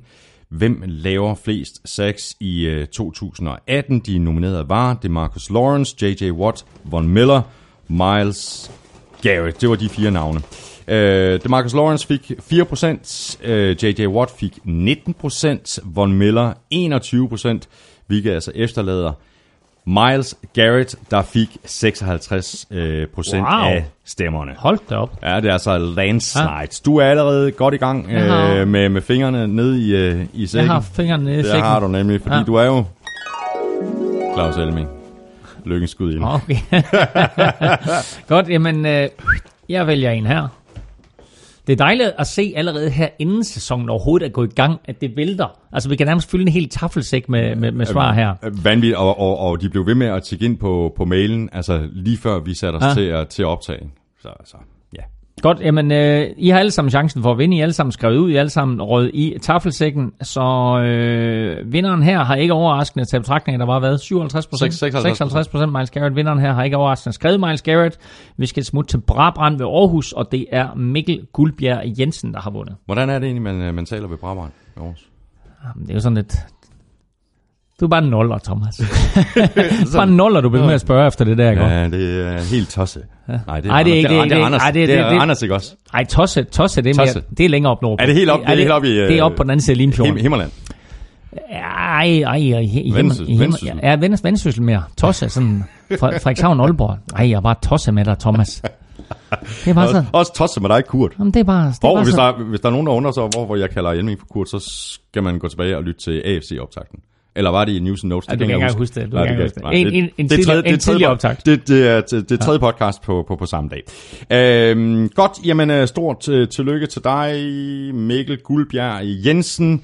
Øh, jeg sørger for, at der bliver sendt en masse tips afsted til dig, og hvis du også vil være med i kampen om sådan en kasse med tips fra Tafel, så tjek NFL-showet på Twitter hver tirsdag, hvor vi øh, hele sæsonen igennem øh, nominerer tre spillere. Stem på din favorit på mail, snablag.nflshow.dk, ved at skrive dit bud i emnelinjen, og i selve mailen, der skriver du dit navn og adresse. Og hvis du gør det, jamen, så ender du ned i tafelsætning, og er altså med i den her lodtrækning om 8 poser chips fra Tafel. Så åbner vi for øh, divisionerne igen, Claus, så vi lægger ud med øh, NFC South, øh, hvor jeg har Saints til at vinde den division. Øh, en rigtig svær division, synes jeg, igen. Øh, Saints har en af de bedste quarterbacks i ligaen, Drew Brees, øh, så har nogle fornuftige mål, for nu at sige det pænt, i Michael Thomas og Alvin Kamara, øh, som jeg både kan løbe med bolden og gribe den. Øh, så det er... Øh, det, jeg har noteret som øh, styrken, Drew Brees og resten af det her øh, specielt kastangreb. Altså, der er kun to hold i hele den her gennemgang her, hvor vi har valgt quarterback som den største styrke. Vi havde selvfølgelig også quarterback nævnt hos New England Patriots i vores AFC-optag, men det var sådan i, i, i sammenhæng, i samarbejde med Bill Belichick. Green Bay Packers og New Orleans Saints, der har vi nævnt quarterback som den største styrke. Øh, der er selvfølgelig masser af andre hold, som har rigtig dygtige quarterbacks, men de her to Aaron Rodgers og Drew Brees, de er bare en klasse for sig. Og Drew Brees har bare leveret på så vanvittigt højt niveau, siden han skiftede i 2006 øh, til New Orleans Saints. Saints har været et helt andet mandskab, efter han øh, kom til, og efter Sean Payton, headcoachen, øh, kom til, og de er jo altså øh, stadigvæk sammen. Havde det ikke været for Brady og Rodgers, og måske til dels Manning, øh, så havde man talt om Drew Brees, mm. som måske den bedste nogensinde. Fordi øh, det han leveret, på trods af en spinkel størrelse, er øh, vildt imponerende. Altså en præcision øh, ud over det sædvanlige. Og så øh, har han jo også i et angreb, øh, som Sean Payton har designet, været tvunget til at kaste en hel del.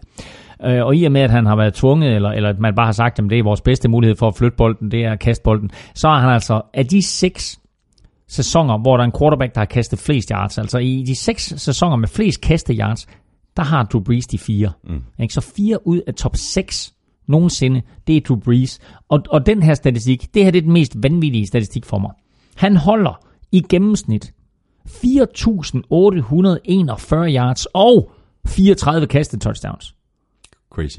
4.841 yards og 34 kastet touchdowns. Det holder han i gennemsnit i sin Saints karriere. Men det er vanvittigt. Hvad var, var, hvad var det den der år under, som vi havde på Brady? Var det 4.150 yards, ikke? Ja, præcis. Og her taler vi om et, et gennemsnit på... Det er helt åndssvagt. Ja, men jeg tror, jeg tror, jeg tror, han lå, jeg tror faktisk, han lå på 4.500 breeze for sæsonen. Mm. 4.500,5 mm, plus minus. Mm, mm. Men ja, øh, han har stadigvæk kun været i en Super Bowl, men øh, uden at skulle løfte sløret alt for meget for mm-hmm. min for min forudsigelse lidt senere på programmet, så kunne han måske godt komme ja, i en mere. det tror jeg måske godt, at vi kunne gå hen og blive enige om. Det passer ikke. Jo, det er rigtigt. Nej, du har kigget på dine noter. Nej, du kigger med, du skal lade være med det. Dine noter, de er over på din computer. Ja. Øh, svaghed, der er jeg på øh, barbund. Jeg synes ikke rigtig... Altså, jeg kan godt finde på et eller andet, men jeg synes ikke rigtig, at de sådan man kan, ej, ej. Det, hvis havde det her været for to år siden, så kunne vi have nævnt diverse positioner på forsvaret. Men de har via draften igennem oh, de sidste to år... har de draftet godt. Sidste tre års draft ja. har de gjort det virkelig, virkelig godt. Øh, så de har fået gjort det her forsvar, som var en kæmpe svaghed, det har de fået gjort til en styrke nu. Der er rigtig, rigtig mange dygtige unge spillere med masser af fart i stængerne. Øh, og selvom de dummede sig sidste år, den her unge safety, Marcus Williams, var, var, var lidt skyldig i, at, øh, at, at Vikings går hen og vinder den der øh, playoff-kamp i, i, i slutspillet. Øh, playoff-kamp i slutspillet, det giver sig selv ikke, men altså playoff-kamp mellem Saints og Vikings, hvor han misser taklingen på Stefan Diggs, så har de bare et hav af unge talenter. Øh, så den eneste rigtige svaghed, jeg vil pointere her, det er faktisk tight end. Hvor Drew Brees i mange år har haft øh, dygtige tight ends at kaste til, øh, så efter at Jimmy Graham ligesom forlod klubben, der har han ikke haft sådan en super tight end. De har forsøgt at hive nogle spillere ind, som ikke rigtig øh, har, har givet dem det, de ledte efter, og det betyder, at deres tight end situation i år hedder Benjamin Watson, formodentlig foran øh, Josh Hill, øh, og så en fyr, der hedder Gary Griffin. Ja. Øh, og det er ikke nogen... Altså, Benjamin Watson er en god fyr. Jeg har sågar endda mødt ham. Han var, han var i Danmark for nogle år tilbage. Ja. Øh, men det er jo ikke en superstjerne. Det er det ikke, men han bliver vel... Han, altså, han kan blive gjort til en superstjerne ved hjælp af Drew Brees. Han skal, nok, han, skal nok, han skal nok finde ham et par gange eller fem, ikke? Der er ingen tvivl om, at Breeze, han, han, han gør ham bedre. Men altså, skulle man nævne et svagt punkt på det mm. hold, så er det tight end. Mm. Jeg har øh, Falcons øh, som toer i den her division. Øh, angrebet gik ned i scorede point sidste år, endda øh, ret alvorligt. Jeg tror, et, et, et gennemsnit på omkring øh, 12 point per kamp mm. scorede de mm. mindre mm. end i 2016, efter at de mistede øh, Carl Shanahan til Fort Niners, og Steve Sarkisian øh, tog over som offensiv koordinator. Øh, selvom angrebet ikke var helt lige så eksplosivt, så er der stadig masser af våben for, øh, for, for Matt Ryan. Og øh, den styrke, jeg vil pege på, det er den her vanvittige running back duo med Devonta Freeman og, øh, og Tevin Coleman, som komplementerer hinanden. Øh, det er det, jeg siger, du helt, har læst mine noter. Helt enormt godt. Slutter for selvom, selvom, selvom øh, det ikke var helt lige så effektivt sidste år, som det var i 2016, så er de stadigvæk altså den, den her dynamiske duo. Ikke? Der var mange ting øh, sidste år, ikke? Altså, øh, der var mange af, af, af Matt øh, Ryans kast, som øh, rammer en receiver, og så bliver interceptet, og der var sådan forskellige andre ting, der gjorde, at de måske ikke lige vandt de der tætte kampe, som de gjorde året inden, hvor de var i Super Bowl. Så sidste år blev ikke helt den sæson, som de havde håbet på, og det var, som du siger, med Steve Sarkisian i spidsen. Men igen skal vi bare lige vende tilbage til den playoff-kamp imod Eagles, fordi de stod med bolden inden for 5 linjen og havde fire downs til at få den ind i, øh, i den her slutspilskamp. Og havde de scoret der, så havde de vundet kampen. Mm, mm. Så var det dem, der havde stået i NFC-finalen imod Vikings.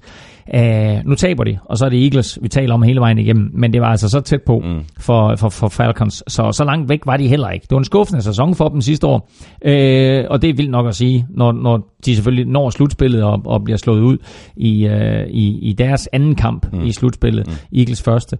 Uh, så uh, det her, det var et, uh, et Falcons-mandskab, som sidste år ikke havde held med sig. Og hvis man vender det om og siger, okay, noget af det der held, de kan med sig sidste år, hvis de får det med sig i år, så kan det her blive en rigtig, rigtig god sæson for dem. Og der er jo deciderede eksperter, der siger, at de to bedste hold i NFC, de ligger begge to i NFC South, nemlig Falcons og Saints. Hmm. Og måske i den rækkefølge, måske om med rækkefølge. Men du pointerer styrken med de to running backs. Jeg er fuldstændig enig. De to running backs er øh, vel sagtens den bedste duo, der overhovedet er øh, i NFL. Øh, de havde til sammen over 2100 yards sidste år og scorede 16 touchdowns. Falcons løb over 115 yards i snit per kamp. Øh, og når du så tilføjer Julio, Julio Jones, Mohamed Sanu og så den nye Calvin Ridley, mm. så har du altså et, et arsenal af våben ja. for Matt Ryan mm. øh, at lege med, mm. som, øh, som ikke ses øh, meget bedre på noget hold i NFL. Nej, det gør det ikke. Hvor ser du øh, svagheden for, øh, for Falcons? Nå, men altså, nu har vi talt om offensiv våben. Øh, jeg, altså, lidt afhængig af, hvordan Steve Kisten han skruer sit angreb sammen, så synes jeg jo faktisk, at, at de har en, en svaghed på fullback. Og det er ikke sikkert, at de bruger fullback på samme måde, som Kyle Shanahan gjorde det, men, øh, men Steve Sarkisian har jo sagt, at det er præcis det samme angreb, vi kører. Mm. Øh, og efter at de mistede Patrick DeMarco, øh, som røg til Bills, så har de ikke rigtig haft noget våben øh, på fullback. Og der er i det her system indbygget en stribe plays til fullbacksene, sådan så når øh, forsvaret fokuserer på de her to halfbacks, øh, og eventuelt øh, receiver og tight ends, og hvad der ellers er, gør man så pludselig så fullbacken fuldstændig fri. Mm. Øh, og der synes jeg ikke, at de har haft noget våben øh, overhovedet nævneværdigt på fullback siden Patrick DeMarco han forlod klubben. Jeg er altid noget i, i tvivl om uh, Panthers. Uh, jeg er altid uh, i tvivl om Cam Newton. Hans uh, potentiale og loft er ekstremt højt, uh, men vi har set ham og dermed også resten af holdet falde igennem, når det ikke lige uh, kører for dem. Uh, Christian McCaffrey på running back kan få en stor sæson, uh, tror jeg. Uh, spørgsmålet er, hvem er der på wide receiver til at gribe bolden fra, fra, fra Cam. Uh, den offensive linje ser også uh, dårligere ud end sidste år. Andrew Norwell er væk, han er i Buffalo. Uh, Ah, ja. han er i, uh, han er i Jacksonville. Han er i Jacksonville? Andrew Norwell. Ja, ja, ja, ja. Pardon, pardon. Han er i hvert fald væk. Ja, korrekt. ja. Så meget kan vi om. Yep.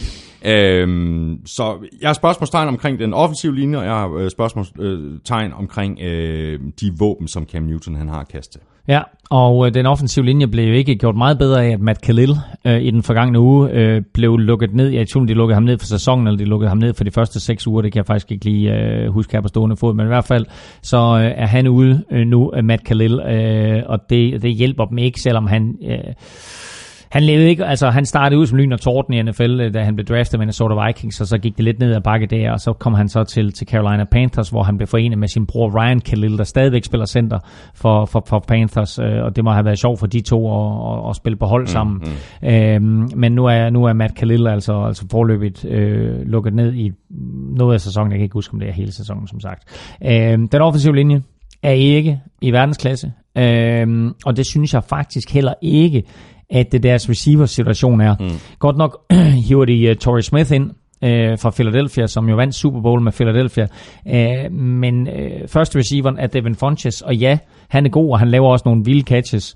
Men jeg synes ikke umiddelbart, at, at de har så meget at gøre godt. Og det er måske endda, altså det, det, det er måske altså svært at kalde det en svaghed. Øh, men det er måske ud over den offensive linje bare det svageste punkt på holdet. Mm, mm. Fordi de har Funches, de har Torrey Smith, og de har også det her første runde pick, DJ Moore, som faktisk har set ret godt ud.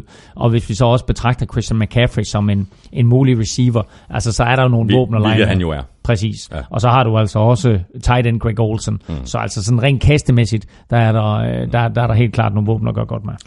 Styrker har jeg noteret linebackers, Luke Kuechly og Thomas Davis. Uh, Davis øh, starter godt nok ude de første fire kampe, men... Uh... Jo, men så må man sige, uh, så har Shaq Thompson altså overtaget ja, det, ja, det og, og, og set rigtig, rigtig godt ud. Ja. Så uh, en, en meget imponerende preseason. Han har haft uh, Shaq Thompson der. Uh, og uh, Kuechly selvfølgelig. Uh, helt, helt unik uh, linebacker. Uh, jeg synes, at den største force hos uh, Panthers er øh, deres defensive line, øh, hvor de jo hævde Don Terry Poe ind mm, fra Atlanta mm, Falcons, mm, mm. og øh, ham kombinerer de altså så med Pro Bowler Kawan Short, øh, og når du har de to, så øh, har du altså øh, en inside duo i NFL, som kun matches vel sagtens af den, du finder i Rams mm. med, med, med, med Sue og Aaron Donald. Øh, og så har du uh, Peppers uh, på Edge, ikke? Der er tilbage. Hvad, hvad er han, hvor, hvor gammel er han nu? Jeg tror, han er 38 eller noget i den retning, ja, ikke? Ja. Så, uh, han napper lige en sæson mere. Ja, han blev altså draftet tilbage i 2002 som uh, second overall spiller. Ved du, ved du hvem der var nummer et det år? Mm. Hans bror spiller i NFL nu. Nej, det ved jeg faktisk David Carr. Quarterback David Carr. Ah, var de to, er det helt tilbage i 2002? Det var Texans første sæson. Så Peppers, han har spillet i NFL lige så lang tid som, okay, som uh, Houston Texans. Ja. Uh, men uh, Peppers er der på outside, og så er der Mary Addison på outside. Øhm, de to havde altså 22-6 til sammen. Øh, i, øh, i, øh, eller de fire havde 22-6 til sammen. Øh, nej, undskyld, det er de to. De tror, de to de havde 22-6 til sammen. Øh, så du har altså en, en rimelig giftig kvartet øh, deroppe foran. Der er så ikke så meget bag ved dem, så det er ret vigtigt, at de fire øh, forbliver friske og skadesfri hele året. Det er klart, at der kommer en rotation ind, ja, ja. men det er altså, der er altså et, et væsentligt drop-off fra dem og så ned til de næste.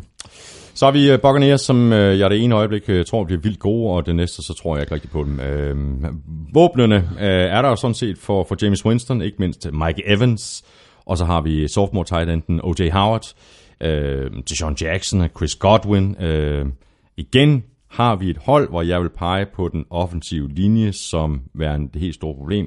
De kunne ikke løbe bolden sidste år.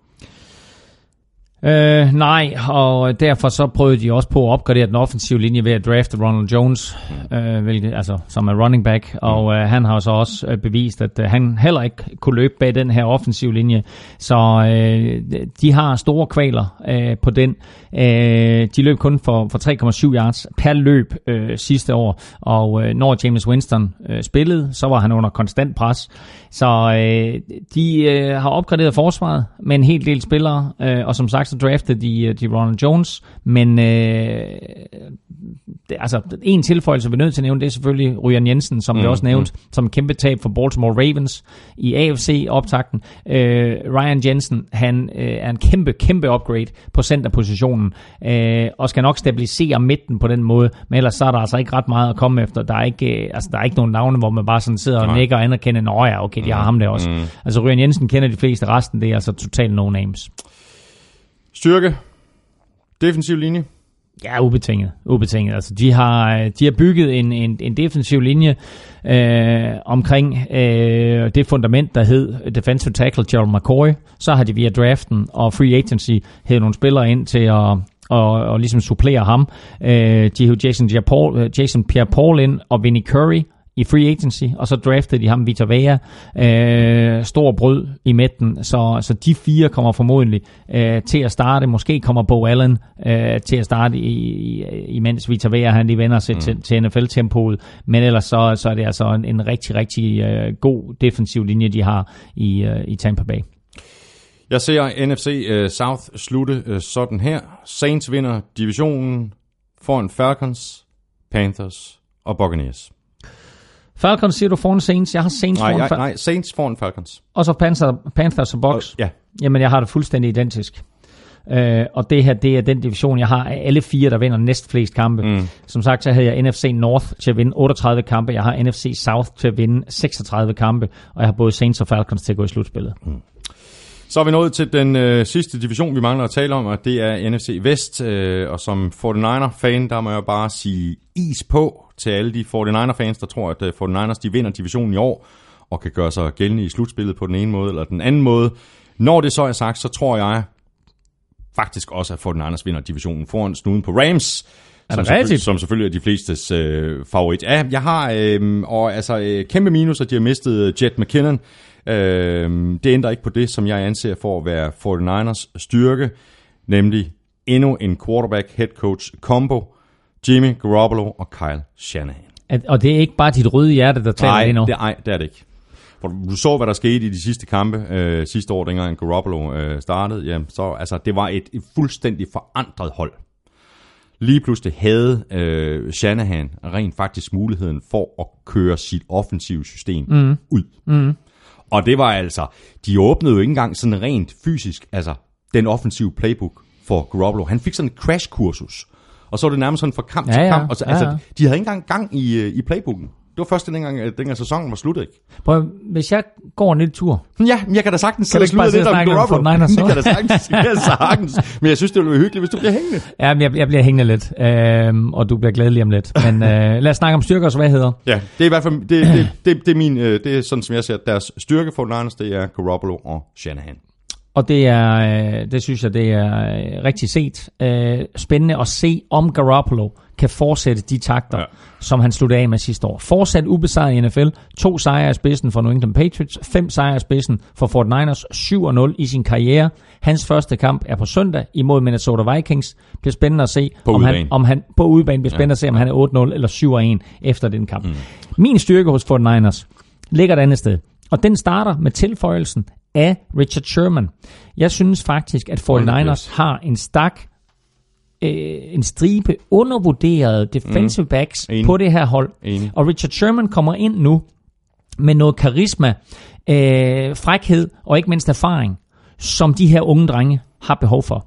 Fordi hvis du kigger på, øh, på de bagerste fire, så har vi altså øh, den her andenårsspiller, som du sikkert var meget, meget glad for, Killer Witherspoon, ja. ja. som øh, jo kom ind og faktisk startede sådan øh, lidt usikkert, mm. men stille og roligt blev super solid Ja, ja, i løbet af sæsonen.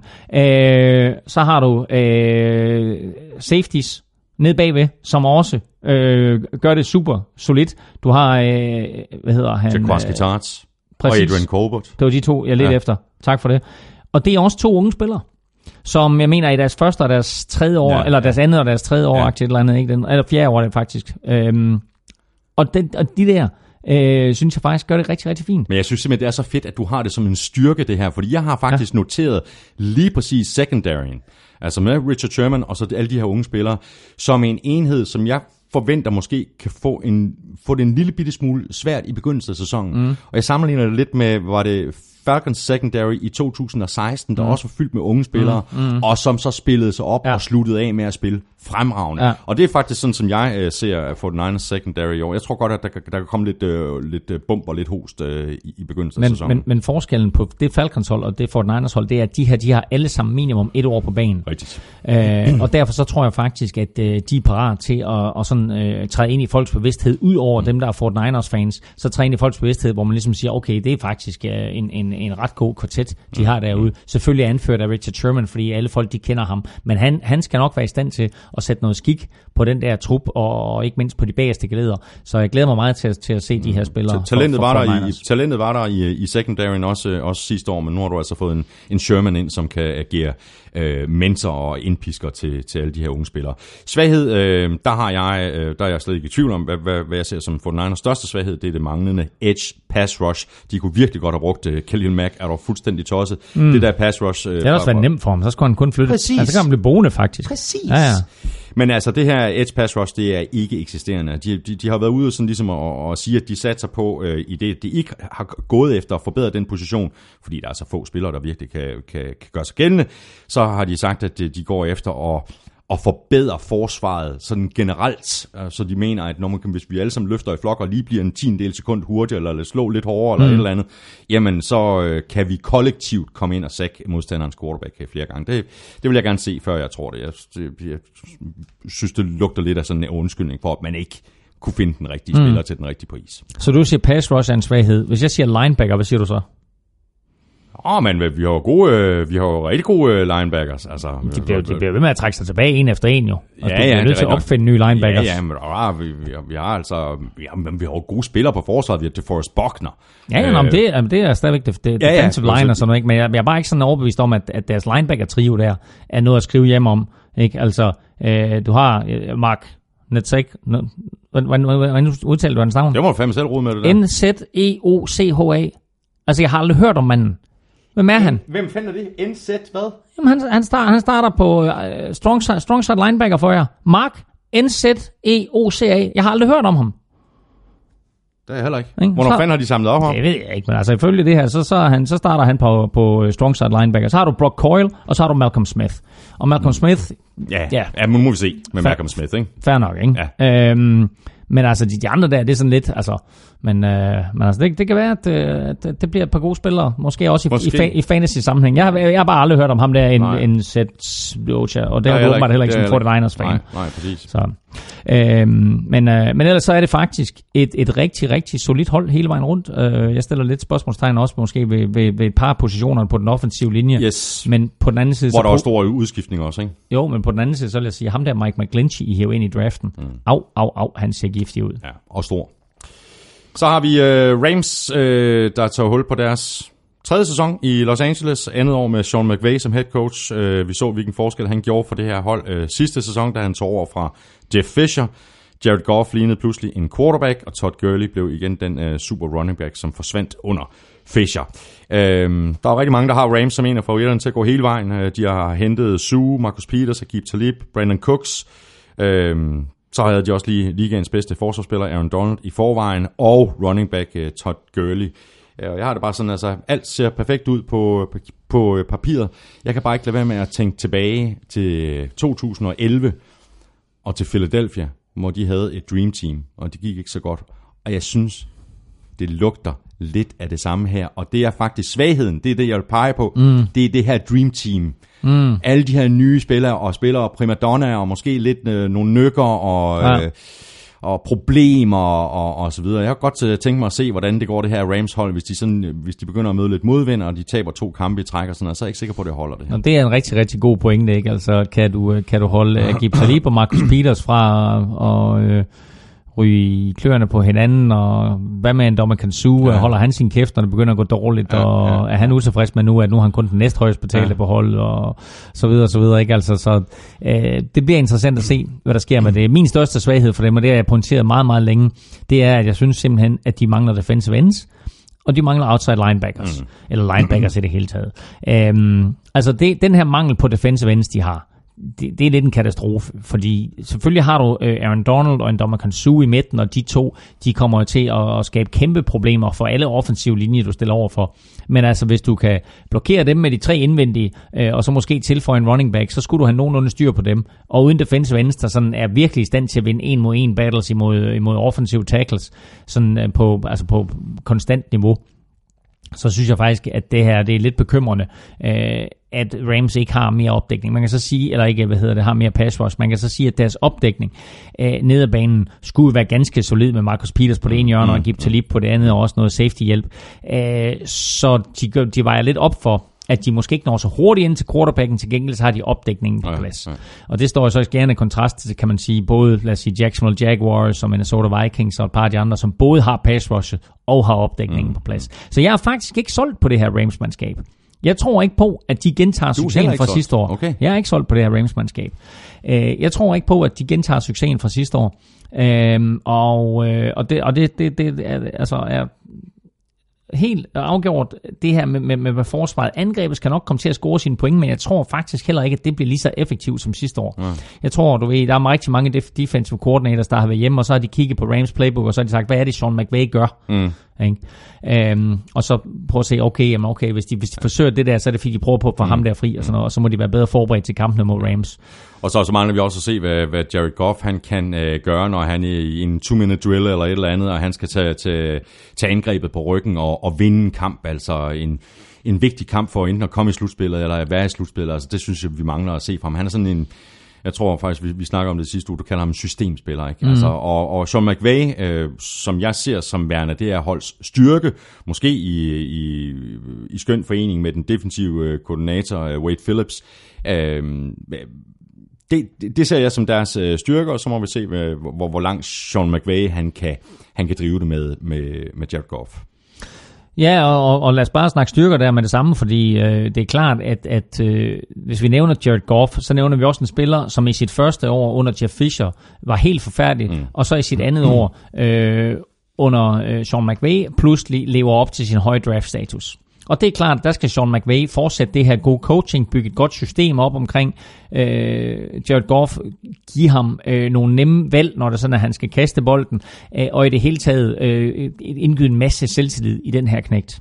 Så min største styrke er fuldstændig, som du nævnte, det nævnte nu, jeg har skrevet her coaching, og det er en kombination af coaching, det er nemlig Sean McVay, som er stadigvæk øh, ung, kommer ind med en, en helt ny tilgang til offensiv fodbold, øh, kombinerer alt det bedste fra NFL med college, og så har han ved sin side legendariske Wade Phillips til at styre forsvaret, øh, og han er jo et, et, et, et defensivt øh, geni, så øh, de to på den offensive side og den defensive side gør det rigtig godt. Og så skal man lige lægge mærke til, at de på special teams jo faktisk også har været rigtig gode, mens Sean McVay har været head coach. Og de har de ikke mindst, fordi de har John Fassel mm. som, øh, som special teams koordinator. Og hvor Wade Phillips jo selv er søn øh, af en øh, tidligere coaching-legende, nemlig Bom Phillips, så er John Fassel selvfølgelig øh, søn af legendariske Jim Fassel. Uh, så det er altså meget, meget kapable coaching-kræfter, de har øh, hos Rams. Så en af de største og mest markante styrker, det er helt klart coaching. Så er vi videre til øh, Cardinals, øh, hvor jeg øh, klart ser det som en styrke, at David Johnson han er tilbage, og så ser jeg også, at quarterback-situationen er blevet alvorligt forbedret i forhold til sidste sæson med Carson Palmer og Drew Stanton slash øh, Blaine Gabbert. Nu har vi altså Sam Bradford og Josh Rosen. Ingen tvivl om det, og øh, kan Sam Bradford øh, leve op til øh, sin øh, 2015 og 2016 sæson, så har vi altså en rigtig, rigtig dygtig quarterback. Vi skal lægge mærke til også, at han startede ud rigtig flot sidste år, inden han så blev skadet, og Case Keenum overtog. Mm. Og øh, nu er han altså blevet sendt videre, øh, Sam Bradford, og øh, han har tjent rigtig, rigtig mange penge øh, i løbet af sin karriere en af de quarterbacks, en af de spillere overhovedet i NFL's historie, der har tjent flest penge. Og det gør han jo, fordi han øh, stadigvæk leverer på et højt niveau, men selvfølgelig har de her skadesproblemer. Men altså, Cardinals tog en chance på ham og bragte ham ind, og øh, nu skal han så sørge for at oplære unge Josh Rosen. Og øh, godt for Cardinals, at øh, det er Sam Bradford, der starter, og lad os bare håbe det, sådan at ja. de kan holde ham oprejst, fordi øh, offensive line har ikke ligefrem været en af deres største styrker. Har du andre, øh, har du andre styrker? Øh, ja, jeg har faktisk, og igen vil jeg fremhæve defensive backs. Øh, der er rigtig mange gode defensive backs i, øh, i NFC West, og øh, jeg vil bare sige, at Arizona Cardinals, øh, den position, jeg synes, de er stærkest besat på, det er faktisk defensive back. De har selvfølgelig øh, Patrick Peterson, som er all-pro cornerback, og øh, lidt afhængig af, hvem man spørger, så måske nok stadigvæk den bedste cornerback i hele ligaen. Øh, og så har de den her unge safety, Buddha Baker, øh, som kom ind sidste år. Så har de cornerback Brandon Williams, og så også en af mine yndlinge igennem mange år, som stadigvæk, på trods af, at han efterhånden har været i ligaen i rigtig, rigtig mange år, Antoine Bethea, øh, leverer øh, på et meget, meget højt niveau. Mm. De mistede øh, The Honey Badger, øh, Tyron Matthew, der røg til Texans, men det betyder ikke så meget. Øh, jeg synes faktisk, at øh, den her kvartet øh, leverer rigtig, rigtig fornemt, så jeg synes, det er en af, en af holdets styrker. Mm. Hvis jeg skal pege på en øh, svaghed for, for, for Cardinals, så jeg, bliver, jeg er virkelig, virkelig spændt på at se det her Cardinals hold i, i aktion, fordi det er sådan et eller andet, øh, ja, det kan også virkelig både blive en, en dreng og en pige. Svaghed, øh, den offensive linje, øh, hverken Bradford eller Rosen er jo sådan øh, super duper øh, mobile øh, quarterbacks, og der er flere på den her offensive øh, linje, der sådan har passeret deres prime, ikke?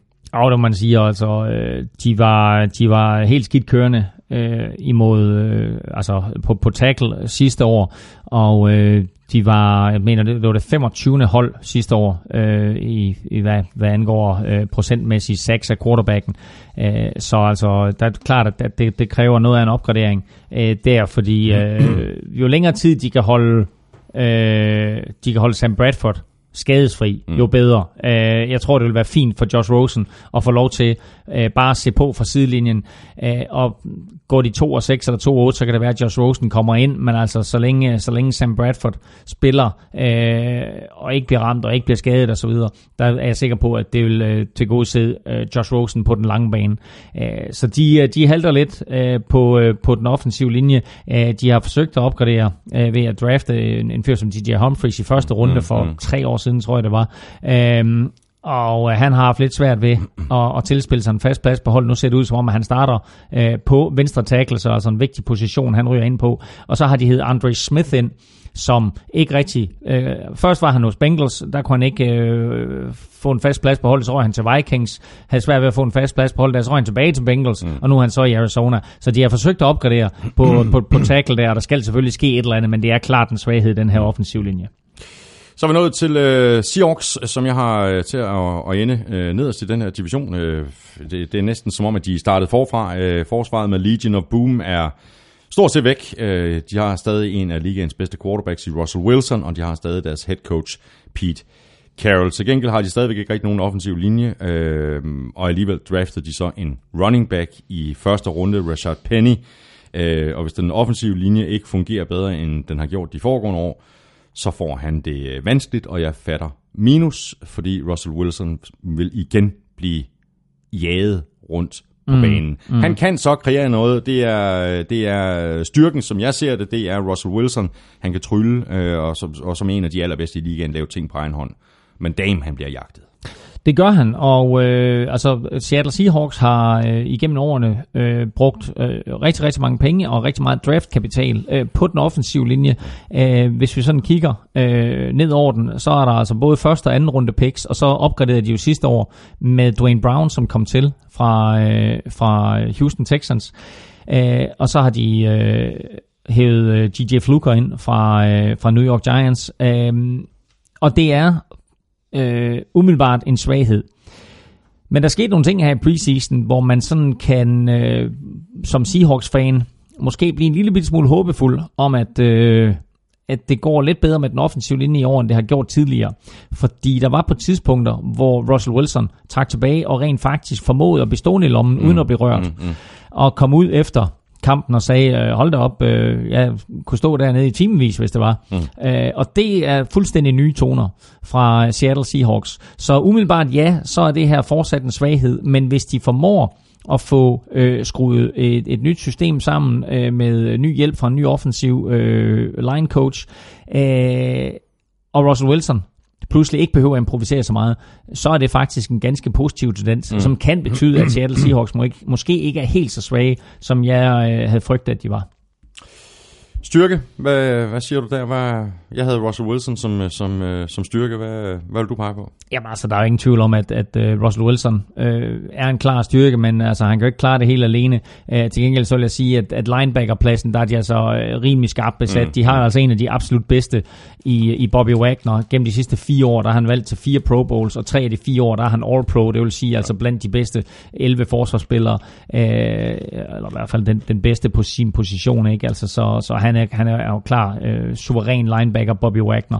Og så har du KJ Wright, som øh, kom ind i, hvad er det, ligaen seks år efterhånden vel, øh, og startede sådan lidt svagt, øh, men stille og roligt har etableret sig selv som en øh, virkelig, virkelig dygtig linebacker, der kan det hele. Øh, både være skarp mod løbet, men især mod opdækningen, øh, er jo sådan en af de her få spillere, som øh, rent faktisk er i stand til at dække nogle af, af de her meget mobile og atletiske tight ends. Så en, en, en super vigtig spiller for dem. Og så har de fået Barkivis Mingo mm. ind, mm. som jo øh, har, har levet sådan en, en, en lidt interessant karriere, efter at han blev draftet højt for nogle år tilbage. Og, øh, og det, er altså, det er altså den her linebacker-trio, de løber rundt med. Så selvom storhedstiden lidt er forsvundet på det her forsvar, så ligger de altså stadigvæk inde med en, en rigtig, rigtig god trio. Jeg er spændt på at høre din øh, forudsigelse af NFC Vest. Øh, jeg har fået Niners til at vinde øh, divisionen foran Rams, Cardinals og Seahawks. Ja, og det er jo meget interessant, fordi jeg har faktisk, øh, jeg er næsten identisk. Øh, jeg har bare Rams til at kollapse lidt yderligere, så jeg har fået Niners øverst. Du er min ven. Det er jeg nemlig.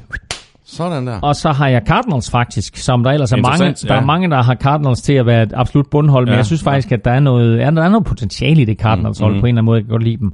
Øh, og så Rams 3'er, og så Seahawks øh, sidst på 5 og 11, øh, og det kan godt være, at jeg har fuldstændig undervurderet Seahawks, men altså, jeg er bare meget i tvivl om, øh, hvad de har, og hvor stort deres potentiale er. Men Mm. Ja. altså, det er klart, at det vil hjælpe betragtet, hvis, hvis der er de her øh, positive, positive vinder omkring Ja. den offensive linje. Ja.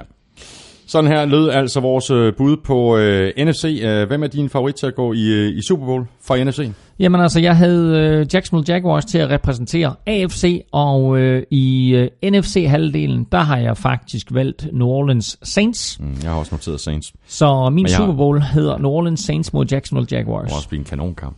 Ja. Jeg har også noteret Saints. Jeg har så også noteret Eagles, Falcons og Packers. hvor, hvor Vikings? Nej, er Vikings som outsider. Så. okay. Ja. Jo. Jamen, der er, der er rigtig, Ja, der rigtig er mange gode hold i NFC, Ja, ikke? lige præcis. Øh, men ved du hvad, jeg, jeg skal vælge en, så siger jeg, jeg er rigtig kedelig. Øh, jeg tror, det bliver en gentagelse, jeg siger Eagles. Åh ja, du tog Patriots også i AFC-halvdelen, Ja, ja. så du siger Patriots Eagles gentagelse af Super Bowl. Ja. Det er spændende. Det, er ret, det kommer vi tilbage til lige om lidt, hvorfor det er spændende. Hvem er din uh, NFC-favorit til at skulle vælge først i næste års draft? Uh, jamen Altså, det, den synes jeg er virkelig svær, ikke? Fordi Jo. øh, altså, der, er mange, man, der, der er flere hold, man kan pege på i AFC-halvdelen. Ikke? Ja. Og, øh, og uanset hvilket hold man peger på i øh, PN, altså, jeg siger Seahawks, og det er simpelthen så mærkeligt at sige det. Ja, altså at det er det hold, der bliver placeret dårligst af NFC-holdene. Ja. Jeg har tre, som jeg alle sammen har tildelt fem sejre, og det er Cowboys, og det er Seahawks, og det er Buccaneers. Og af dem, ja, ja. af dem, hvis jeg skulle vælge et af dem, jeg lige vil sige, det er Cowboys. Ja. Altså, øh, de, de, de får en svær sæson, Cowboys. Det tror jeg. Det tror jeg også godt, de kan få. Buccaneers er meget i tvivl om. De kunne også godt få en svær sæson. De tre første kampe, der stiller de til start med Ryan Fitzmagic. Og så kommer James Winston tilbage ind, og James Winston har bare set skarp ud. Mm. Så øh, kan han Men vinde? Fitzmagic spillede godt sidste år. Ja, han spiller, har ikke spillet godt i preseason. Nej, nej, han spillede sige. godt sidste år, og der spillede James Winston som pose nød. Ja, men så kom James Winston tilbage ind, og så sluttede Ja, ja, han faktisk rigtig godt af. Ja. Så der er ingen tvivl om, at James Winston er den bedste quarterback dernede. Nej, nej. Skal vi øh, have fat i din, øh, dit øh, momentometer, Claus? Øh, top 3 øh, Ja. i øh, forhold til NFC. Jamen, øh, det gør vi. Øh, da vi lavede vores AFC-optakt, øh, der nævnte jeg sådan bare lige tre hold, øh, som jeg havde som, som min tophold øh, hos, hos AFC, og det var sådan justeret i forhold til mit momentometer. Men mit, moment, mit momentometer her, det er udgivet i forbindelse med den allerførste preseason-kamp, Hall of Fame-kamp mellem Ravens og Bears. Og der så mit momentometer ud, som følger de tre øverste pladser. Alle sammen NFC-hold. Øverst Philadelphia Eagles, to og Minnesota Vikings, tre og New Orleans Saints. Skulle jeg lave en ny liste nu, så tror jeg, at Saints var øverst på den her liste. Men sådan ser momentometeret ud. Der kommer et nyt momentometer onsdag i næste uge, når første spillerunde er spillet. Og det er som altid, når første spillerunde er spillet med de 16 vinder øverst, og de 16 tabere nederst. Sådan er det nemlig. Og øh, momentometeret ligger selvfølgelig inde på gulklud. Øh, DK. Øh, lige om lidt, øh, der skal vi have nogle spiltip til oddset på danske spil, men først der skal vi lige omkring øh, dem her. Vi skal have quizzen! Åh, Det er tid til quiz, quiz, quiz, quiz, quiz.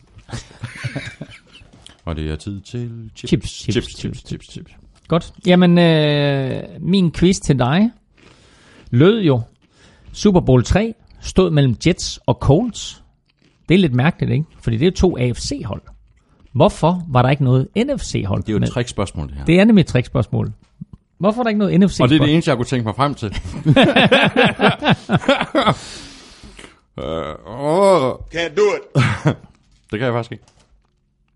Nej, jeg havde, jeg havde regnet med, at du godt lige kunne, kunne regne dig frem til det. Den korte lange var jo... Jamen, at- altså, men jeg er helt blæst. Det her, det er... Ja. Ja. Hvor længe har vi siddet sådan? Ja, det er også, som jeg siger, det er, det er femte time, vi kører på, eller noget i den retning, ikke? Øhm, I hvert fald fire, Ja. fire og en halv aktie eller andet? Nå, anyway, øhm, jamen grunden til det er, at øh, den her øh, tredje Super Bowl stod jo mellem New York Jets, som kom fra AFL-delen, mm-hmm. og Baltimore Colts, som jo var et NFL-hold. Så på det tidspunkt var Colts jo sådan set et NFC-hold. Efter den her kamp, hvor Jets jo chokerende nok vinder og bliver det første AFL-hold, som slår et af de eksisterende NFL-hold, og hvor øh, folk jo grinede inden den her kamp, fordi Joe, Man- Joe Namath sagde, we're gonna win it, I, we're gonna win, I guarantee it. Øh, så sagde folk, ja, ja, den er god nok. AFL, det er en parodi sammenlignet med NFL. Men AFL-holdet vandt, og dermed så var øh, fundamentet lagt for at lave den endelige sammenlægning mellem AFL og NFL. Men der var langt flere hold i NFL, end der var i AFL. Så derfor var man nødt til at få nogle hold fra NFL ja, ja, ja. over i AFL, og så omdøbte man det jo til AFC og NFC. Men de tre hold, man bad om at flytte, det var Baltimore Colts, det var Cleveland Browns, og det var Pittsburgh Steelers. Så de tre var oprindeligt NFL-hold, men blev altså rykket over i AFC-halvdelen. Og øh, dermed har vi nu den AFC og NFC, som vi kender. Fantastisk. Så blev vi alle sammen øh, så kloge. Der ja, ja, ja, ja. Det er quizzen. Øh, Claus, øh, hvor mange øh, sacks havde Aaron Donalds ja. sidste år? Jamen, øh, du kom jeg... faktisk med et skud, og det var, det var forholdsvis tæt på. Jeg, siger, jeg sagde 12, øh, og det sagde jeg så lige umiddelbart efter. Det var nok for mange, så jeg vil gætte på, at det er sådan... Øh, så må man låne. Ja, det er 10, jeg siger 10,5. Det er så tæt på. Det er 11. Hvem havde flest sacks? Du du kan tjene ekstra point. Var fire point. Flest sacks sidste år, det ja. havde Chandler Jones. Yes, med hvor mange? 17, 17 18 stykker. 17. 17. 17. Det er rigtigt. Er det rigtigt? Ja.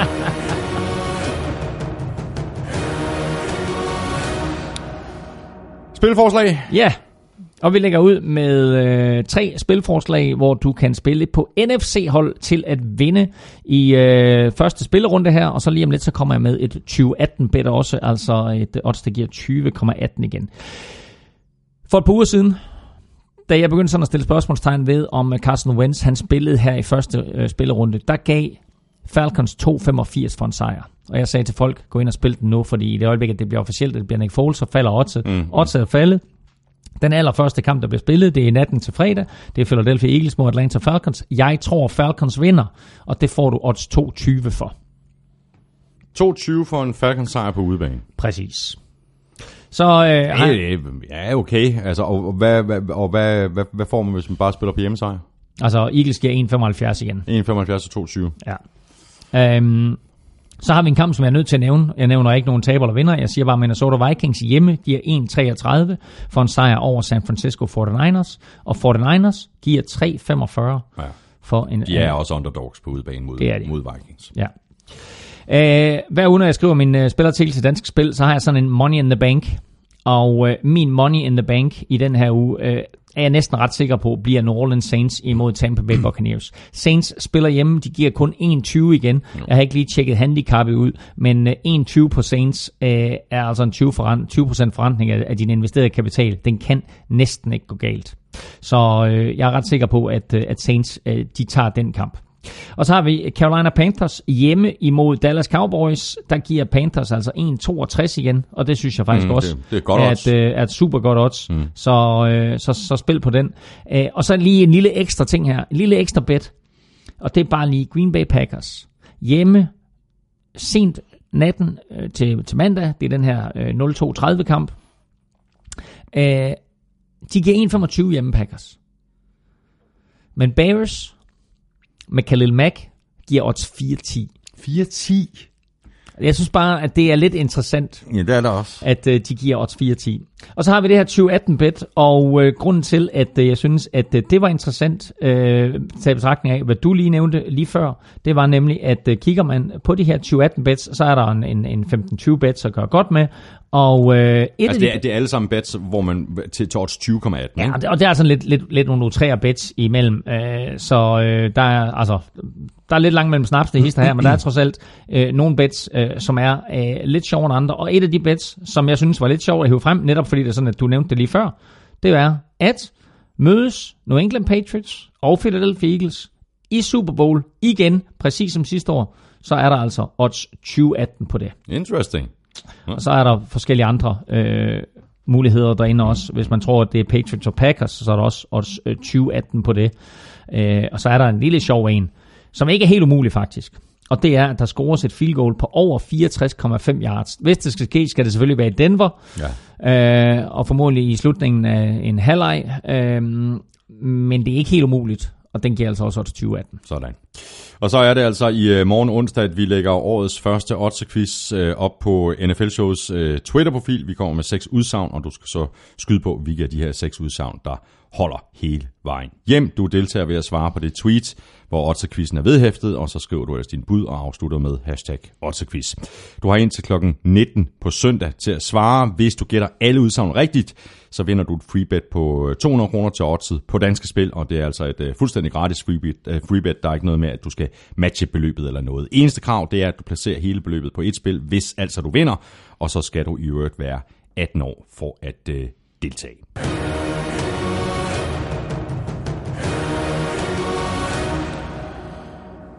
Nu bliver det alvor.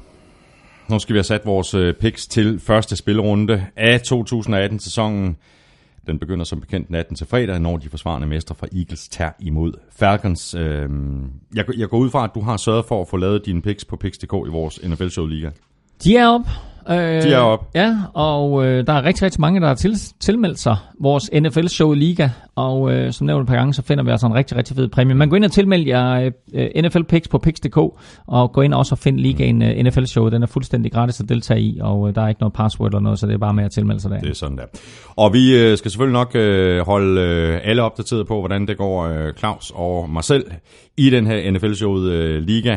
Uh, her i uh, NFL-showet, uh, der gør vi det bare helt uh, clean, lige ud af landevejen, uh, fuldstændig som vi plejer, uden at sætte uh, point på vores bud. Uh, og så vidt jeg husker, så har du lidt en revanche til god for sidste år.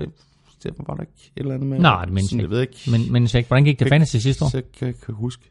I fantasy? Det er lige meget, det er lige meget, det er lige meget. Du vandt da ikke i fantasy sidste år. Jeg spurgte bare, hvordan det gik i fantasy. Jeg skulle lige spole tilbage, mand. uh, du tog næsten røven på mig der. Mm.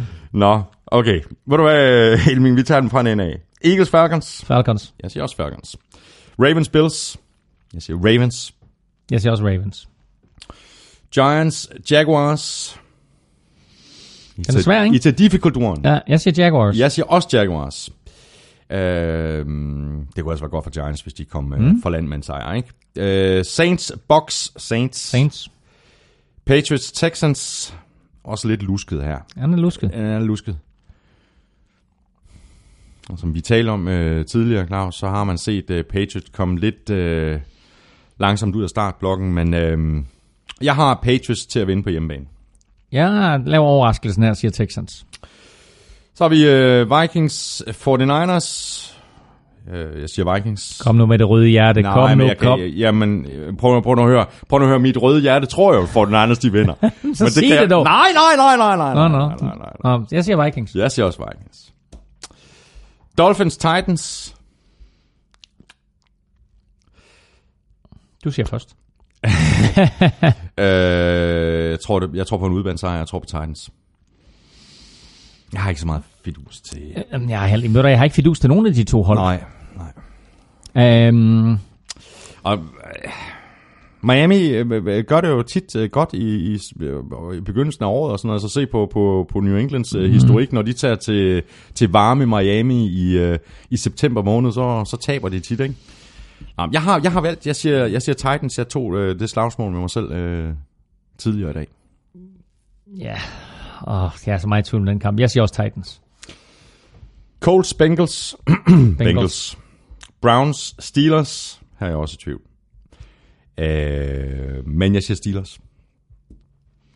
Du siger garanteret Browns. Du, du tror, at Browns de slår Steelers øh, på hjemmebane. Det gør du.